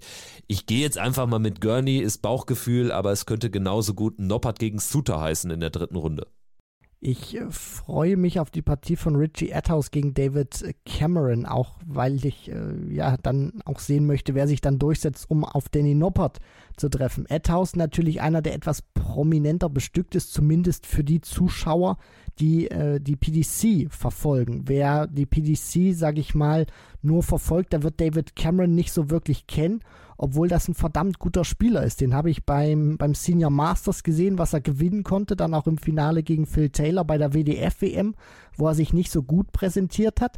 Aber das ist, auch wenn er schon Ü50 ist, die man ihm, by the way, nicht ansieht, ein verdammt gefährlicher Spieler. Und ich glaube schon, dass der Etthaus aus dem Weg räumen kann, Schrägstrich wird. Und gegen Noppert wird es natürlich brutal schwer, weil der auch ein Meister darin ist, mittlerweile Fehler des Gegners auszunutzen und selber ganz wenige macht, die dann auch irgendwie ähm, ja ins Gewicht fallen. Aber David Cameron hat das Zeug, nicht nur Richie Etthaus dann zu schlagen, sondern auch Danny Noppert. Also Noppert muss zumindest aufpassen, wenn es Cameron werden sollte. Das ist ein gefährlicher Spieler. Und ähm, ja, Daryl Gurney, einer, der mittlerweile keine ganz großen ja, Leistungen mehr zeigt, aber sich trotzdem immer wieder hält mit dem ein oder anderen respektablen Ergebnis. Der wird gegen Alan Suter, das, das kann so ein, so ein Match werden, was über fünf Sätze geht, was richtig interessant wird. Also da möchte ich mich noch nicht so richtig festlegen. Schauen wir auf die vier der Welt. Michael Smith zuletzt den Dämpfer erlitten, aber sicherlich einer der Top-Favoriten jetzt für die WM. So ehrlich muss man sein nach seinem tollen Jahr. Michael Smith spielt gegen Jermaine Vatimena, formstark, oder Nathan Rafferty. Also sicherlich Rafferty einer der gefährlichsten Spieler aus dem äh, Topf der internationalen Qualifikanten. Also gerade auch mit Blick auf andere Top-Favoriten in diesem Turnier hat es Michael Smith verhältnismäßig schwer getroffen und trotzdem glaube ich, dass ihm gerade auch so ein Vatimena sehr, sehr liegen würde, weil der natürlich einen tollen, schnellen Rhythmus hat. Also Michael Smith wird hier schon irgendwie durchgehen. Es gibt aber zumindest leichtes Gefährdungspotenzial, weil Vatimena und Rafferty natürlich Spieler sind, die können auch dann mal so das Spiel ihres Lebens haben, wie das zum Beispiel Luke Woodhouse vor ein paar Jahren gegen den Bully Boy hatte. Ansonsten die 29 in der Setzliste ist Martin Schindler. Er wartet also auf seinen Zweitrunden-Gegner. Der heißt entweder Martin Lukeman oder der Japaner Nobuhiro Yamamoto. Ich denke, man kann es kurz machen. Es dürfte Lukeman werden und es dürfte dann auch ein 50-50-Duell mit Martin Schindler werden. Also für Martin wird es nicht so einfach, die erste WM-Hürde überhaupt zu nehmen. Bislang noch sieglos im Eli Pelli. Es wird nicht einfach gegen Martin Lukeman. Das ist richtig. Ich sehe es aber trotzdem zumindest so ein klein wenig positiver für Martin. Für mich ist er da schon nicht nur aufgrund der Setzliste der Favorit, wenn vielleicht auch der, der leichte. Dazu würde ich mich noch hinreißen lassen, weil bei Lukeman zuletzt trotz einem starken Jahr die Ergebnisse nicht mehr ganz so gestimmt haben und ich auch gespannt bin, wie verpackt er jetzt den Pelli, auch wenn er mit Yamamoto ein günstiges Auftaktlos hat und natürlich auch ähm, dann schon ein Match gespielt hat, im Gegensatz zu Martin, heißt das ja trotzdem nicht, dass er sich irgendwie akklimatisiert oder angefreundet hat mit dem Elli Pelli und da warm geworden ist mit dieser Bühne. Deswegen, äh, Martin kann in dieser Partie zeigen, warum er gesetzt ist, warum er aus meiner Sicht auch der Favorit, Schrägstrich leichte Favorit ist und ähm, ja, dann höchstwahrscheinlich gegen Martin Lugman dieses Match bestreiten und aus meiner Sicht würde, wird er das dann auch gewinnen, weil ich denke, Martin wird einen guten ähm, Auftakt spielen bei der WM und dann gegen Michael Smith antreten. Also egal wer es wird, Vatimena oder Rafferty, beide auch einen guten Wurfrhythmus, der dem Bully Boy liegt. Nicht so ein Jason Lowe, wo er sich dann hinten irgendwie zerfleischen kann und dann gefühlt ähm, ja bis zum Ende des Ellie Pellis gehen kann. Deswegen, äh, wir können uns, denke ich mal, freuen auf Schindler gegen Smith, wenn nicht allzu viel schief geht. Jason Lowe, den vergesse ich immer wieder, wenn es äh, darum geht, äh, über Michael Smiths WM-Bilanz zu sprechen. Also tatsächlich, Woodhouse Lowe also dagegen sind Vatimena und Rafferty natürlich große Namen. So ehrlich muss man gerade bei Vatimena sein. Also Obacht Michael Smith. Gut, äh, Joe Cullen ist die 13 der Setzliste und er trifft entweder auf Ricky Evans oder Fallon Sherrick. Vielleicht bevor wir Evans gegen Sherrick kommentieren. Wir hatten es ja in der Vorwoche dann nochmal kurz drangehangen an die Folge. Unsere kurze erste Einschätzung zu dieser äh, kommunikativen, ich muss es so klar sagen, in meinen Augen ist es eine Vollkatastrophe gewesen der PDC. Ich kann die PDC verstehen, dass sie aus monetären, aus wirtschaftlichen Aspekten sagt, hier, wir haben natürlich den massiven Aufschlag, wenn wir Fallon Sherrick dieses WM-Ticket geben und trotzdem halte ich es für falsch, das erst dann zu tun, nachdem dieses Turnier, also die, das Women's Matchplay längst gespielt ist und zwar seit Monaten gespielt ist. Das war für mich kein korrekter Zug der PDC. Ich denke, die Kritik muss sie sich gefallen lassen und trotzdem, so ehrlich muss man auch sein, es ist dann am Ende etwas, was auch nur die richtige Darts-Bubble erreichen wird, weil natürlich am Ende wird der oder die TV-Zuschauer am Ende sagen, ja hier, Fallon Sherrick, die kenne ich ja von den letzten Jahren von der WM und ähm, warum die jetzt dabei ist, wird sich jetzt ehrlicherweise keiner hinterfragen. Ne? Also so ehrlich muss man sein, das ist ein sehr vielschichtiges Thema und trotzdem für mich steht vor allen Dingen drüber kommunikativ war es echt schwierig gelöst. Ja, und mittlerweile frage ich mich auch, wer hat denn alles ähm, ja auch in dieser Entscheidung seine Finger drin gehabt. Also es wird die PDC natürlich gewesen sein, aber ich denke auch, dass äh, der Ausrichter bzw. der übertragende Sender Sky Sports da auch ordentlich was mitgeredet hat und ich glaube einfach, dass man äh, nicht aufhören wird, diesen Hype von Fallon Sherrock zu reiten, bis tatsächlich irgendwann äh, jemand anderes äh, noch größere Leistungen erreicht hat. Man muss sich nur auf dieses, ähm, ja, auf dieses ähm, Plakat beziehungsweise dieses Bild zur Auslosung. Das muss man sich nur mal anschauen. Also als man heute auf YouTube, wenn ihr die Folge noch hört, beziehungsweise gestern auf YouTube die Auslosung gesehen habt, da wurde sie ja angepriesen von Sky Sports Darts. Und wer war drauf? Michael van Gerven, Gervin Price und nicht der amtierende Weltmeister Peter Wright, sondern Fallon Sherrock. Und ich glaube, das zeigt einfach, wie sehr sie da auch weiterhin eine Vita hat bei dem äh, bei Sky Sports beziehungsweise bei der PDC und ähm, ja, die Fans natürlich not amused sind, wenn einer sozusagen etwas geschenkt bekommt, was ich absolut verstehen kann. Ihr hilft das einfach nicht, weil es so viel Druck auf ihre Schultern bringt und sie einfach nur Dart spielen möchte. Aber ja, äh, Sky Sports beziehungsweise die PDC einfach nicht aufhören können, ja, äh, ihre Marketing-Cash-Cow melken zu wollen und das auch einfach nicht begreifen, wann denn mal gut ist. Und sie selbst natürlich kann am wenigsten dafür. Also ganz ehrlich, wer will es denn ihr verhehlen, dass sie natürlich hier diese Chance dann auch wahrnimmt? Das finde ich völlig falsch, wenn man sie dann dafür äh, kritisiert. Das sollte man definitiv nicht machen. Hat sie eine Chance gegen Ricky Evans? Also, das dürfte ja ein Duell der Publikumshelden sein. Also, Ricky Evans ist es gewohnt, dass er natürlich die Herzen der Fans bekommt. Jetzt äh, wird er da vielleicht auch ein paar Buhrufe bekommen, wenn er aufs Doppel wirft. Ich bin gespannt. Also, ich sehe ihn schon vorne in der Partie natürlich auch. Aber ich glaube trotzdem, dass da Fallon Sherrick einfach eine größere Chance hat, als wenn sie jetzt gegen Josh Rock spielen würde oder gegen Simon Whitlock oder so. Zumal muss man auch sagen, Ricky Evans hat jetzt kein Jahr gespielt, wo er vor Selbstvertrauen strotzen wird. Also Fallon Sherrock wird Möglichkeiten bekommen und die muss sie dann auch nutzen, weil ihr Selbstvertrauen ist auch angeknackst und ihre große Stärke war immer, dass wenn die Gegner gepatzt haben, dann war sie da. Dann konnte sie sich die Lecks auch von hinten raus noch holen, weil sie sehr solide auf die Doppel war. Wer die Doppel besser im Griff hat, wird diese Partie gewinnen, weil scoring-technisch werden sie beide mal gute Momente haben und natürlich auch Phasen drin haben, wo es nicht so viel läuft mit Ausreißern.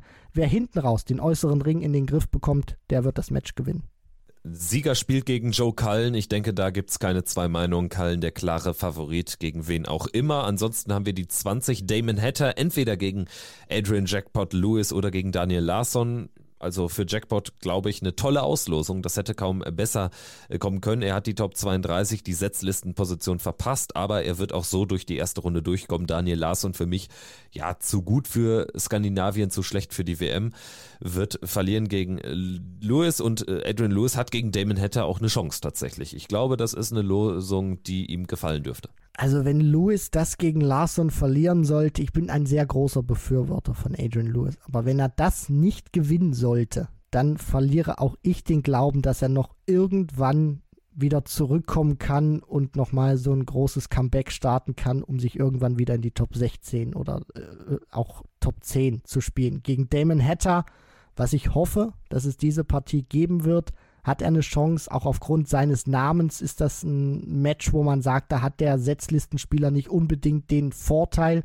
Lewis wird auch die Fans im Rücken haben, hat gut gespielt, aber auch immer wieder Ausreißer dabei. Hetta, wie präsentiert er sich? Kann jetzt auch ein richtig gutes Spiel machen, weil er vielleicht sich nochmal Gedanken macht, wie er sich da bei den Players Championship Finals sehr früh verabschiedet hat gegen Ricardo. Also das kann ein richtig gutes Match werden. Vielleicht einer der Showstealer in Runde 2, wenn sie beide gut drauf sind. Schauen wir auf die Nummer 5 der Welt. Luke Humphreys, auch noch nie so hoch gesetzt bei der WM, trifft entweder auf Keegan Brown oder auf Florian Hempel. Und da ist für mich Florian Hempel der leichte Favorit. Also er hat gute Erinnerungen an den Ali Pelli, hat eine stark aufsteigende Form natürlich. Logisch, wenn er hier diese sehr, sehr anstrengende Super League gewinnt. Und ich glaube, auch er wird sich alles andere als beschweren. Also Keegan Brown ist ein Spieler, der abseits von seinem Players Championship Titel aus dem Nichts kein gutes Jahr, keine guten letzten Jahre gespielt hat.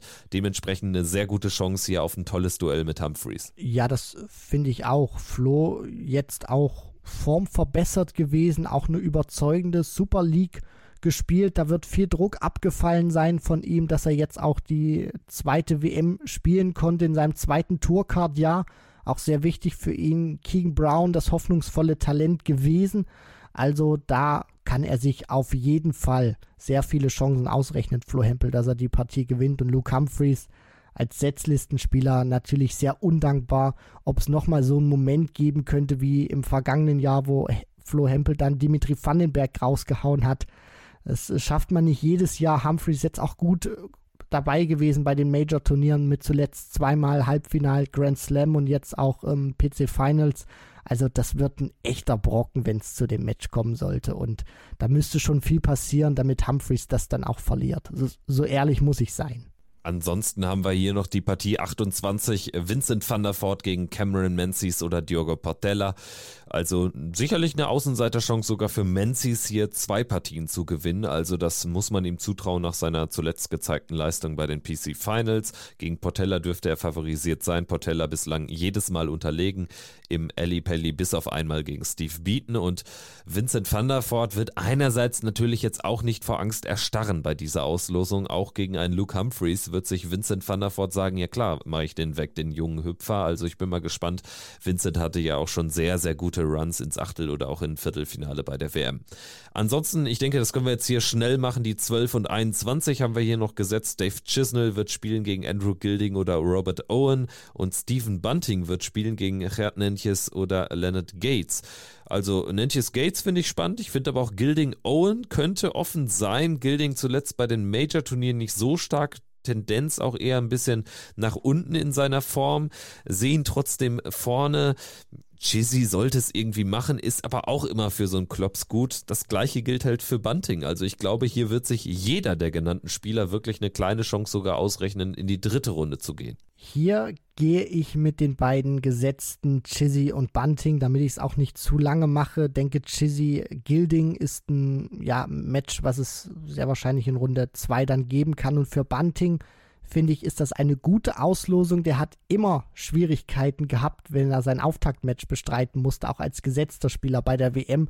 Deswegen ist da Nentjes oder Gates, glaube ich, ein dankbares Los. Nentjes einer, ähm, den, er, den er aus meiner Sicht packen muss, auch für die Ansprüche, die er selber hat. Und Leonard Gates, einer, der sich auch hier und da mal verrechnen kann. Deswegen, das hat oder es hätte Bunting schlimmer treffen können.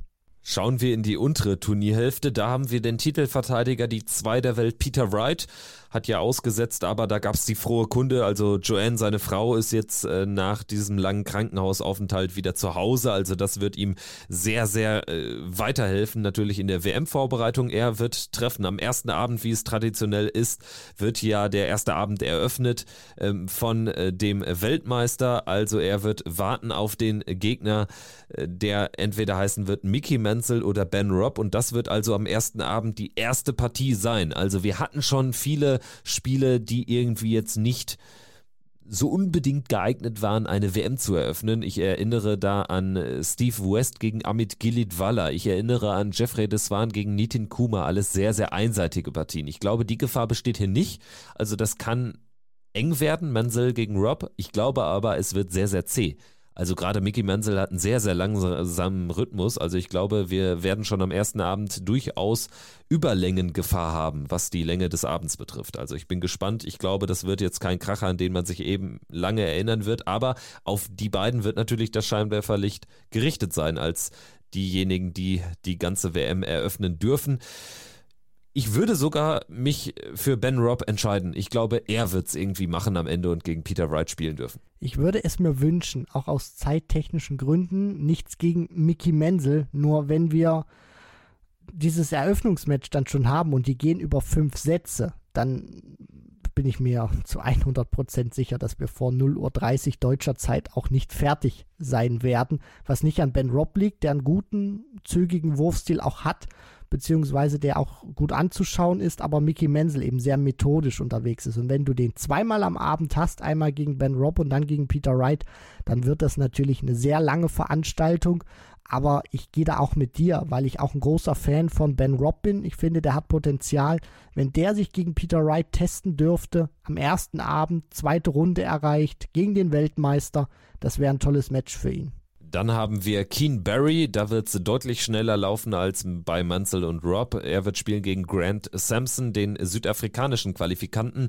Barry natürlich Favorit, wird dann vermutlich spielen gegen Kim Halbrechts, das ist die 31 der Welt. Und eine Drittrundenpartie, Wright gegen Halbrechts oder gegen Barry, fände ich beide charmant. Also äh, da denke ich, darf man sich äh, darauf freuen, egal wer es am Ende sein wird.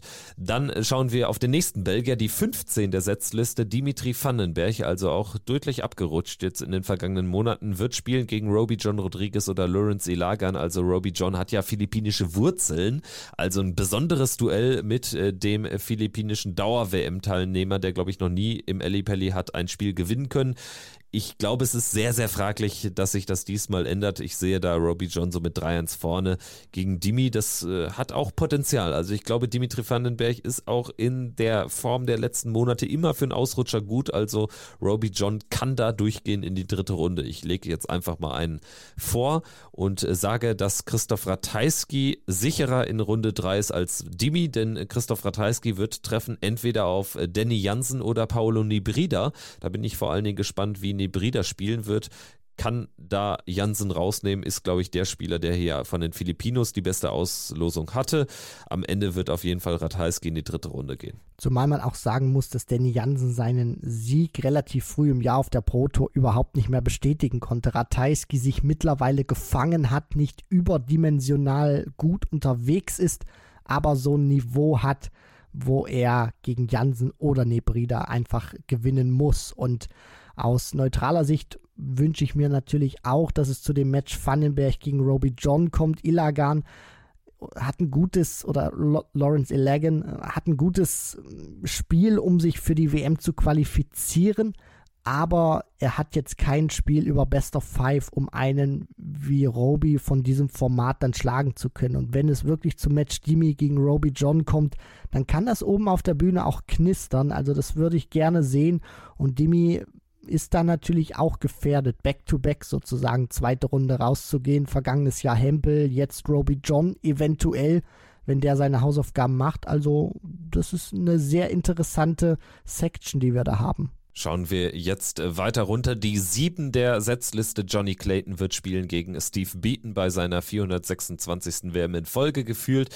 Oder gegen Danny Vertreib. Der spielt seine erste WM. Niederländischer Qualifikant über die, was war's, äh, Challenge Tour müsste es in seinem Fall gewesen sein. Steve Beaton, ja, qua Erfahrung natürlich, das spricht für ihn und ich glaube trotzdem, dass es eng wird, könnte 50-50 sein. Johnny Clayton natürlich dann der Favorit hier weiterzugehen und ansonsten haben wir Brandon Dolan an 26 gesetzt gegen Jamie Hughes oder Jimi Hendrix.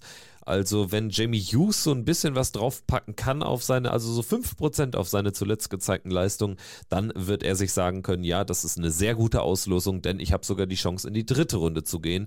Am Ende dürfte hier aber eigentlich nur Johnny Clayton wirklich für einen tieferen Run in Frage kommen. Alles andere sehe ich auch nicht. Brandon Dolan auch gesetzt natürlich, aber gegen Jamie Hughes, wenn er es wird und sich durchsetzt gegen Jimi Hendrix, da natürlich auch gefährdet rauszugehen, weil Jamie Hughes das Spiel hat und Brandon Dolan nicht die Form, um da ja auch wirklich Dominanz auszustrahlen als gesetzter Spieler. Kann dann im Match natürlich anders werden, aber so vor im, im Vorbericht ist Brandon Dolan jetzt nicht der, wo ich mein äh, ja komplettes äh, Hab und Gut verwetten würde, dass der da Jamie Hughes oder Jimi Hendrix aus dem Weg räumt.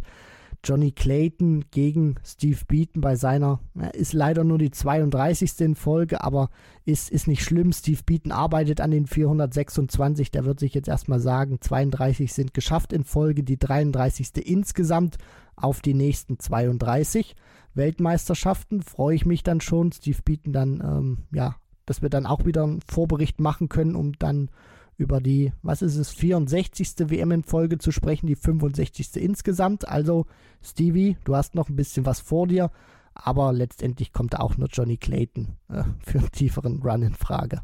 Ja, und gut schaut er immer noch aus. Steve Absolut. Beaton. Dann haben wir, dann haben wir die 10 der Welt. Nathan Espinel gegen Boris Kritschmer oder gegen Toru Suzuki.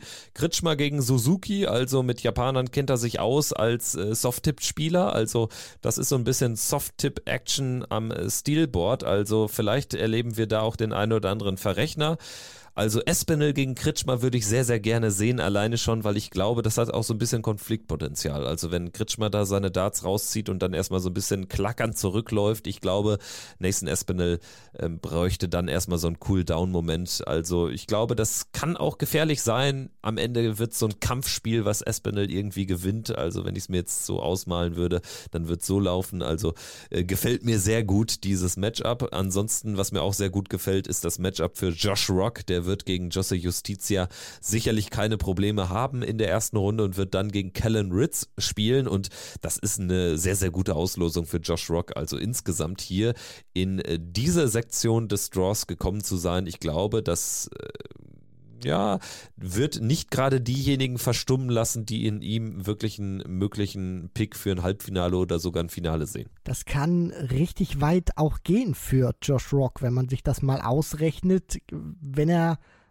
Justitia aus dem Weg räumt und dann gegen Kellen Ridgeby, die beiden Youngster, das wäre ein sehr schnelles Duell, weil die beiden auch wirklich äh, flott unterwegs sind. Dann würde er mit seinem Sieg in Runde 3 stehen und würde dann auf Aspinall treffen. Da lehne ich mich mal aus dem Fenster. Der hat zuletzt zwei Weltmeisterschaften in Folge nicht gut performt, wo er auch spielerisch nicht überzeugen konnte.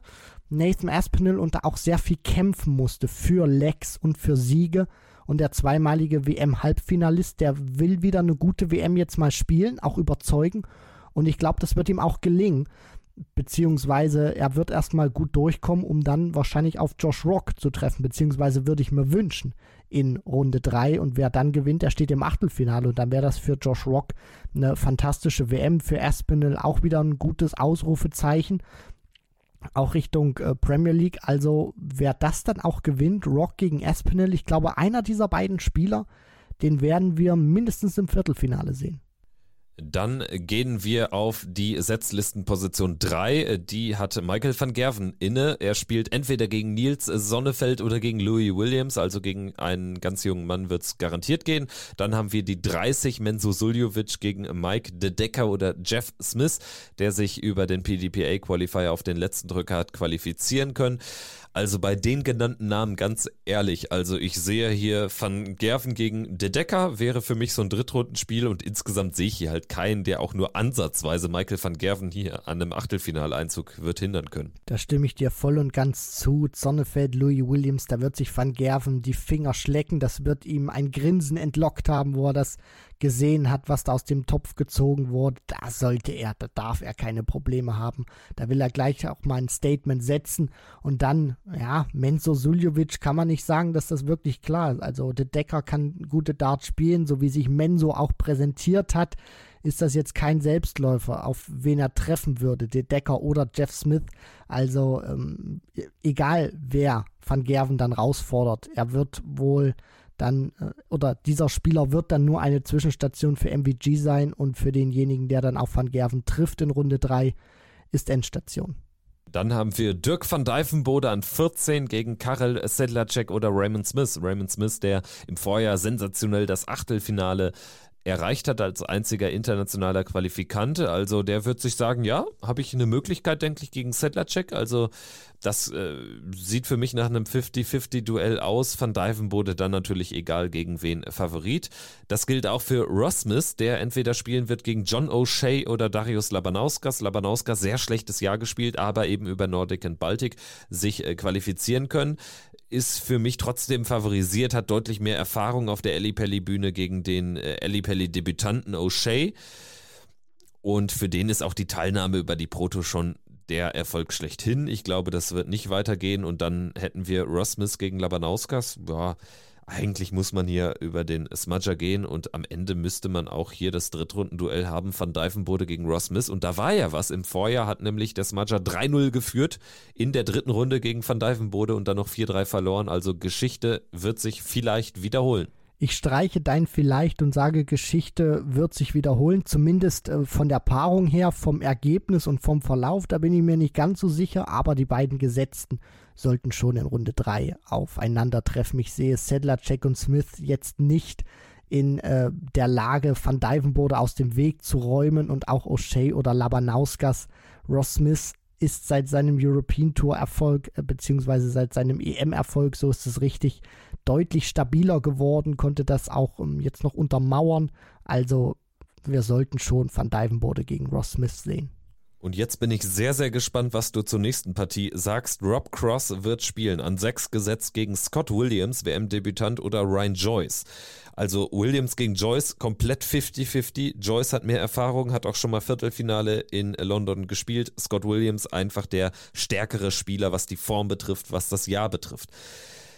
Und ich glaube, beide haben tatsächlich, so komisch es klingt, eine gute Chance gegen Rob Cross. Also ich glaube, für Rob Cross hätte die Auslosung kaum schlechter laufen können. Also wer auch immer da durchkommt, wird halt mit, der Gefühl des Sie mit dem Gefühl des Sieges da reinrutschen. Und äh, der wird es Cross sehr, sehr schwer machen. Also wenn kein glattes 3-0, 3-1 für Rob Cross, wenn wird es eine Zitterpartie. Ich hau jetzt einfach mal einen raus, sage tatsächlich, es wird am Ende Scott Williams machen. Der wird hier ein tolles Turnier spielen. Ist für mich ein Spieler, auch eine Rampensau, der wirklich auch Bock hat auf diese Momente, der, glaube ich, auch noch lieber auf einer Bühne spielt als ähm, auf dem Floor, wo es ja aber so sehr so, so gut lief für ihn. Aber trotzdem hat er wirklich gute Anzeichen auch schon gezeigt jetzt bei den letzten Majors. Er wird dann in der dritten Runde spielen gegen, ich sag, Matt Campbell. Matt Campbell wird nämlich das nordamerikanische Duell gewinnen gegen Danny Baggish, ist für mich der konstantere Spieler und Matt Campbell wird dann auch den sehr formschwachen Mervyn King bezwingen. Also für mich hier sehr, sehr viel möglich für die ungesetzten Spieler in diesem Draw. Vom König hat man in der Vergangenheit, in der jüngeren Vergangenheit wenig Produktives, wenig Positives gesehen.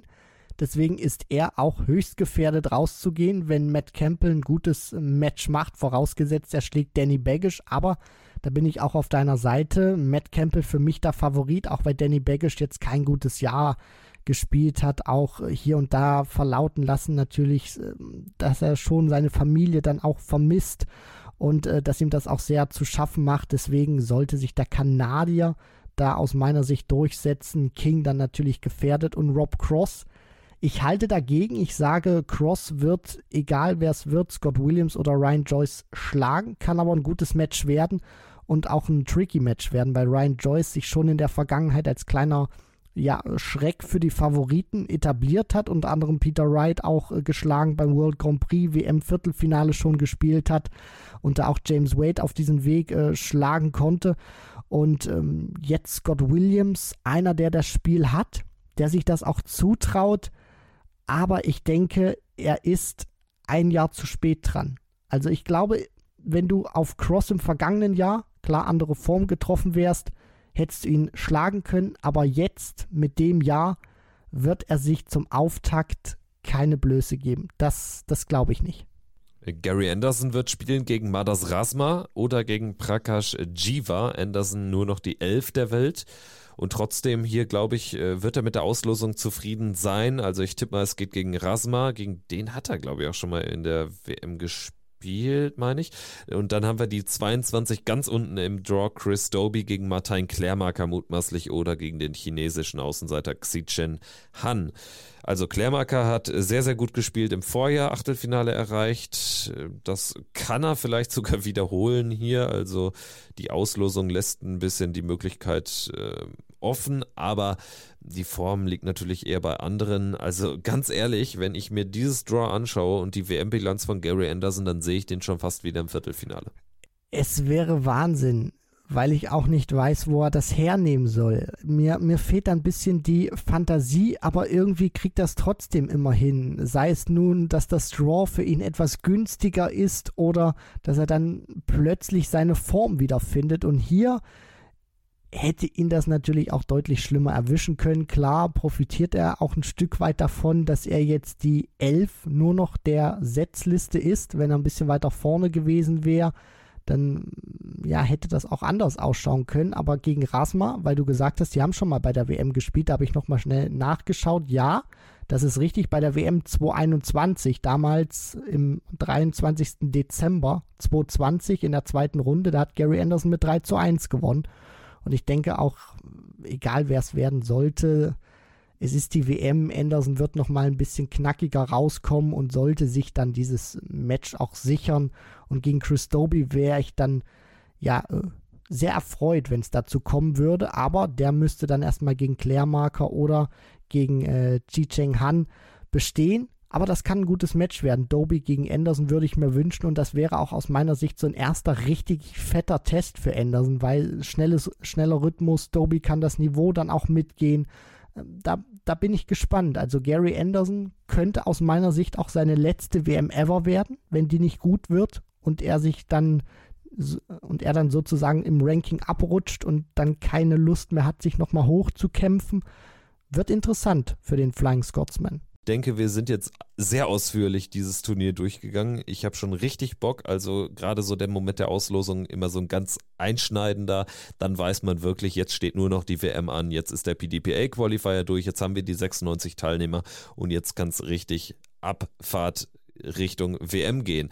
Vielleicht ganz am Ende so eine Art Fazit. Was haben wir jetzt von dem Draw? Was halten wir jetzt davon insgesamt? Also es fällt schon auf, so die Top-Top-Spieler haben jetzt nicht irgendwie die ganz dicken Bretter zu bohren mutmaßlich. Also gerade die Top 3, da sehe ich nicht den Hauch von Gefahr, gegen wen auch immer es gehen sollte, liegt halt daran, dass so Spieler wie Josh Rock, Simon Whitlock dann eher auch gegen Spieler gelost wurden, die äh, relativ weit hinten dann gesetzt sind. Oder auch so ein Martin Lukeman fällt mir ein, auch so ein Adrian Lewis. Ne? Ja, das ist aber auch schön zu sehen, dass wir vielleicht mal eine WM haben, wo wir wenig Gesetzte haben, die dann das Draw sozusagen öffnen aufgrund ihrer Niederlage.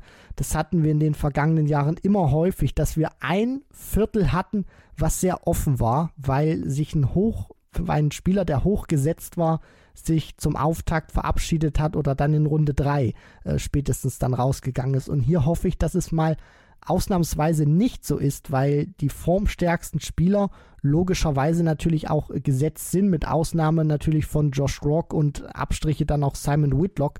Aber es hat eben dieses Potenzial, wenn man das sieht, dass Price gegen Barney spielen kann, unter anderem. Also, dass wir dann auch diese Knaller-Matches sehen könnten. Und ich hoffe, es kommt dazu, weil es ist cool, wenn man solche Weltmeisterschaften dann auch mal sieht, wo Draws offen sind, wo dann Ryan, Sir, äh, wo dann Ryan Joyce oder auch ein Labanauskas mal in einem Viertelfinale auftauchen. Aber ich würde mir auch mal eine WM wünschen, wo es von den Überraschungen her unspektakulärer zugeht und sich die Big Boys bis zum Ende wirklich duellieren. Ich denke, damit können wir das Ganze beenden. Da ist nicht mehr viel hinzuzufügen. Es hat wirklich großen Spaß gemacht, jetzt hier so ausführlich durchgegangen zu sein und seien wir ehrlich, wir werden das Ganze im Lauf der WM-Vorbereitung noch ein bisschen ausführlicher machen. Also es gab da ja mal so eine Vier-Stunden-Folge vor einem Jahr, also ich sehe mich da schon gedanklich. Also, äh, mal schauen, was die Zukunft bringt. Ihr werdet natürlich davon erfahren. Schreibt uns gerne, wie es euch gefallen hat. Äh, gerne auch eure Einschätzung zum Draw. Was sind so eure Highlights und äh, worauf freut ihr euch vielleicht weniger? Was wird vielleicht auch so ein bisschen zäher? Also schickt uns auch gerne mal eine Sprachnachricht oder so. Vielleicht werden wir auch das mal einbinden. Dann mal schauen, was sich da machen lässt, jetzt in der WM-Vorbereitung. Wir werden auf jeden Fall jetzt auch ein paar Interviews führen in den nächsten Tagen und Wochen und werden dann natürlich auch im Vorfeld der WM schon das ein oder andere für euch parat haben. Gut, danke dir, Christian, und danke euch da draußen fürs Zuhören. Christian, ich freue mich schon auf die nächsten Wochen. Es war mir wie immer ein Fest und ja, Kevin, wir äh, fangen jetzt an mit der WM-Vorbereitung und ähm, hoffen, dass wir euch wieder gut äh, durch die WM dann auch begleiten können. Also in diesem Sinne auf geht's. Äh, schönen Rest November noch und dann einen umso tolleren Dezember. Erster Advent ist schon passé. Vierter Advent, da werden schon längst die Darts fliegen. Also fantastische Aussichten. Ich freue mich drauf. Ihr freut euch drauf. Bis bald. Macht's gut. Ciao. Ciao.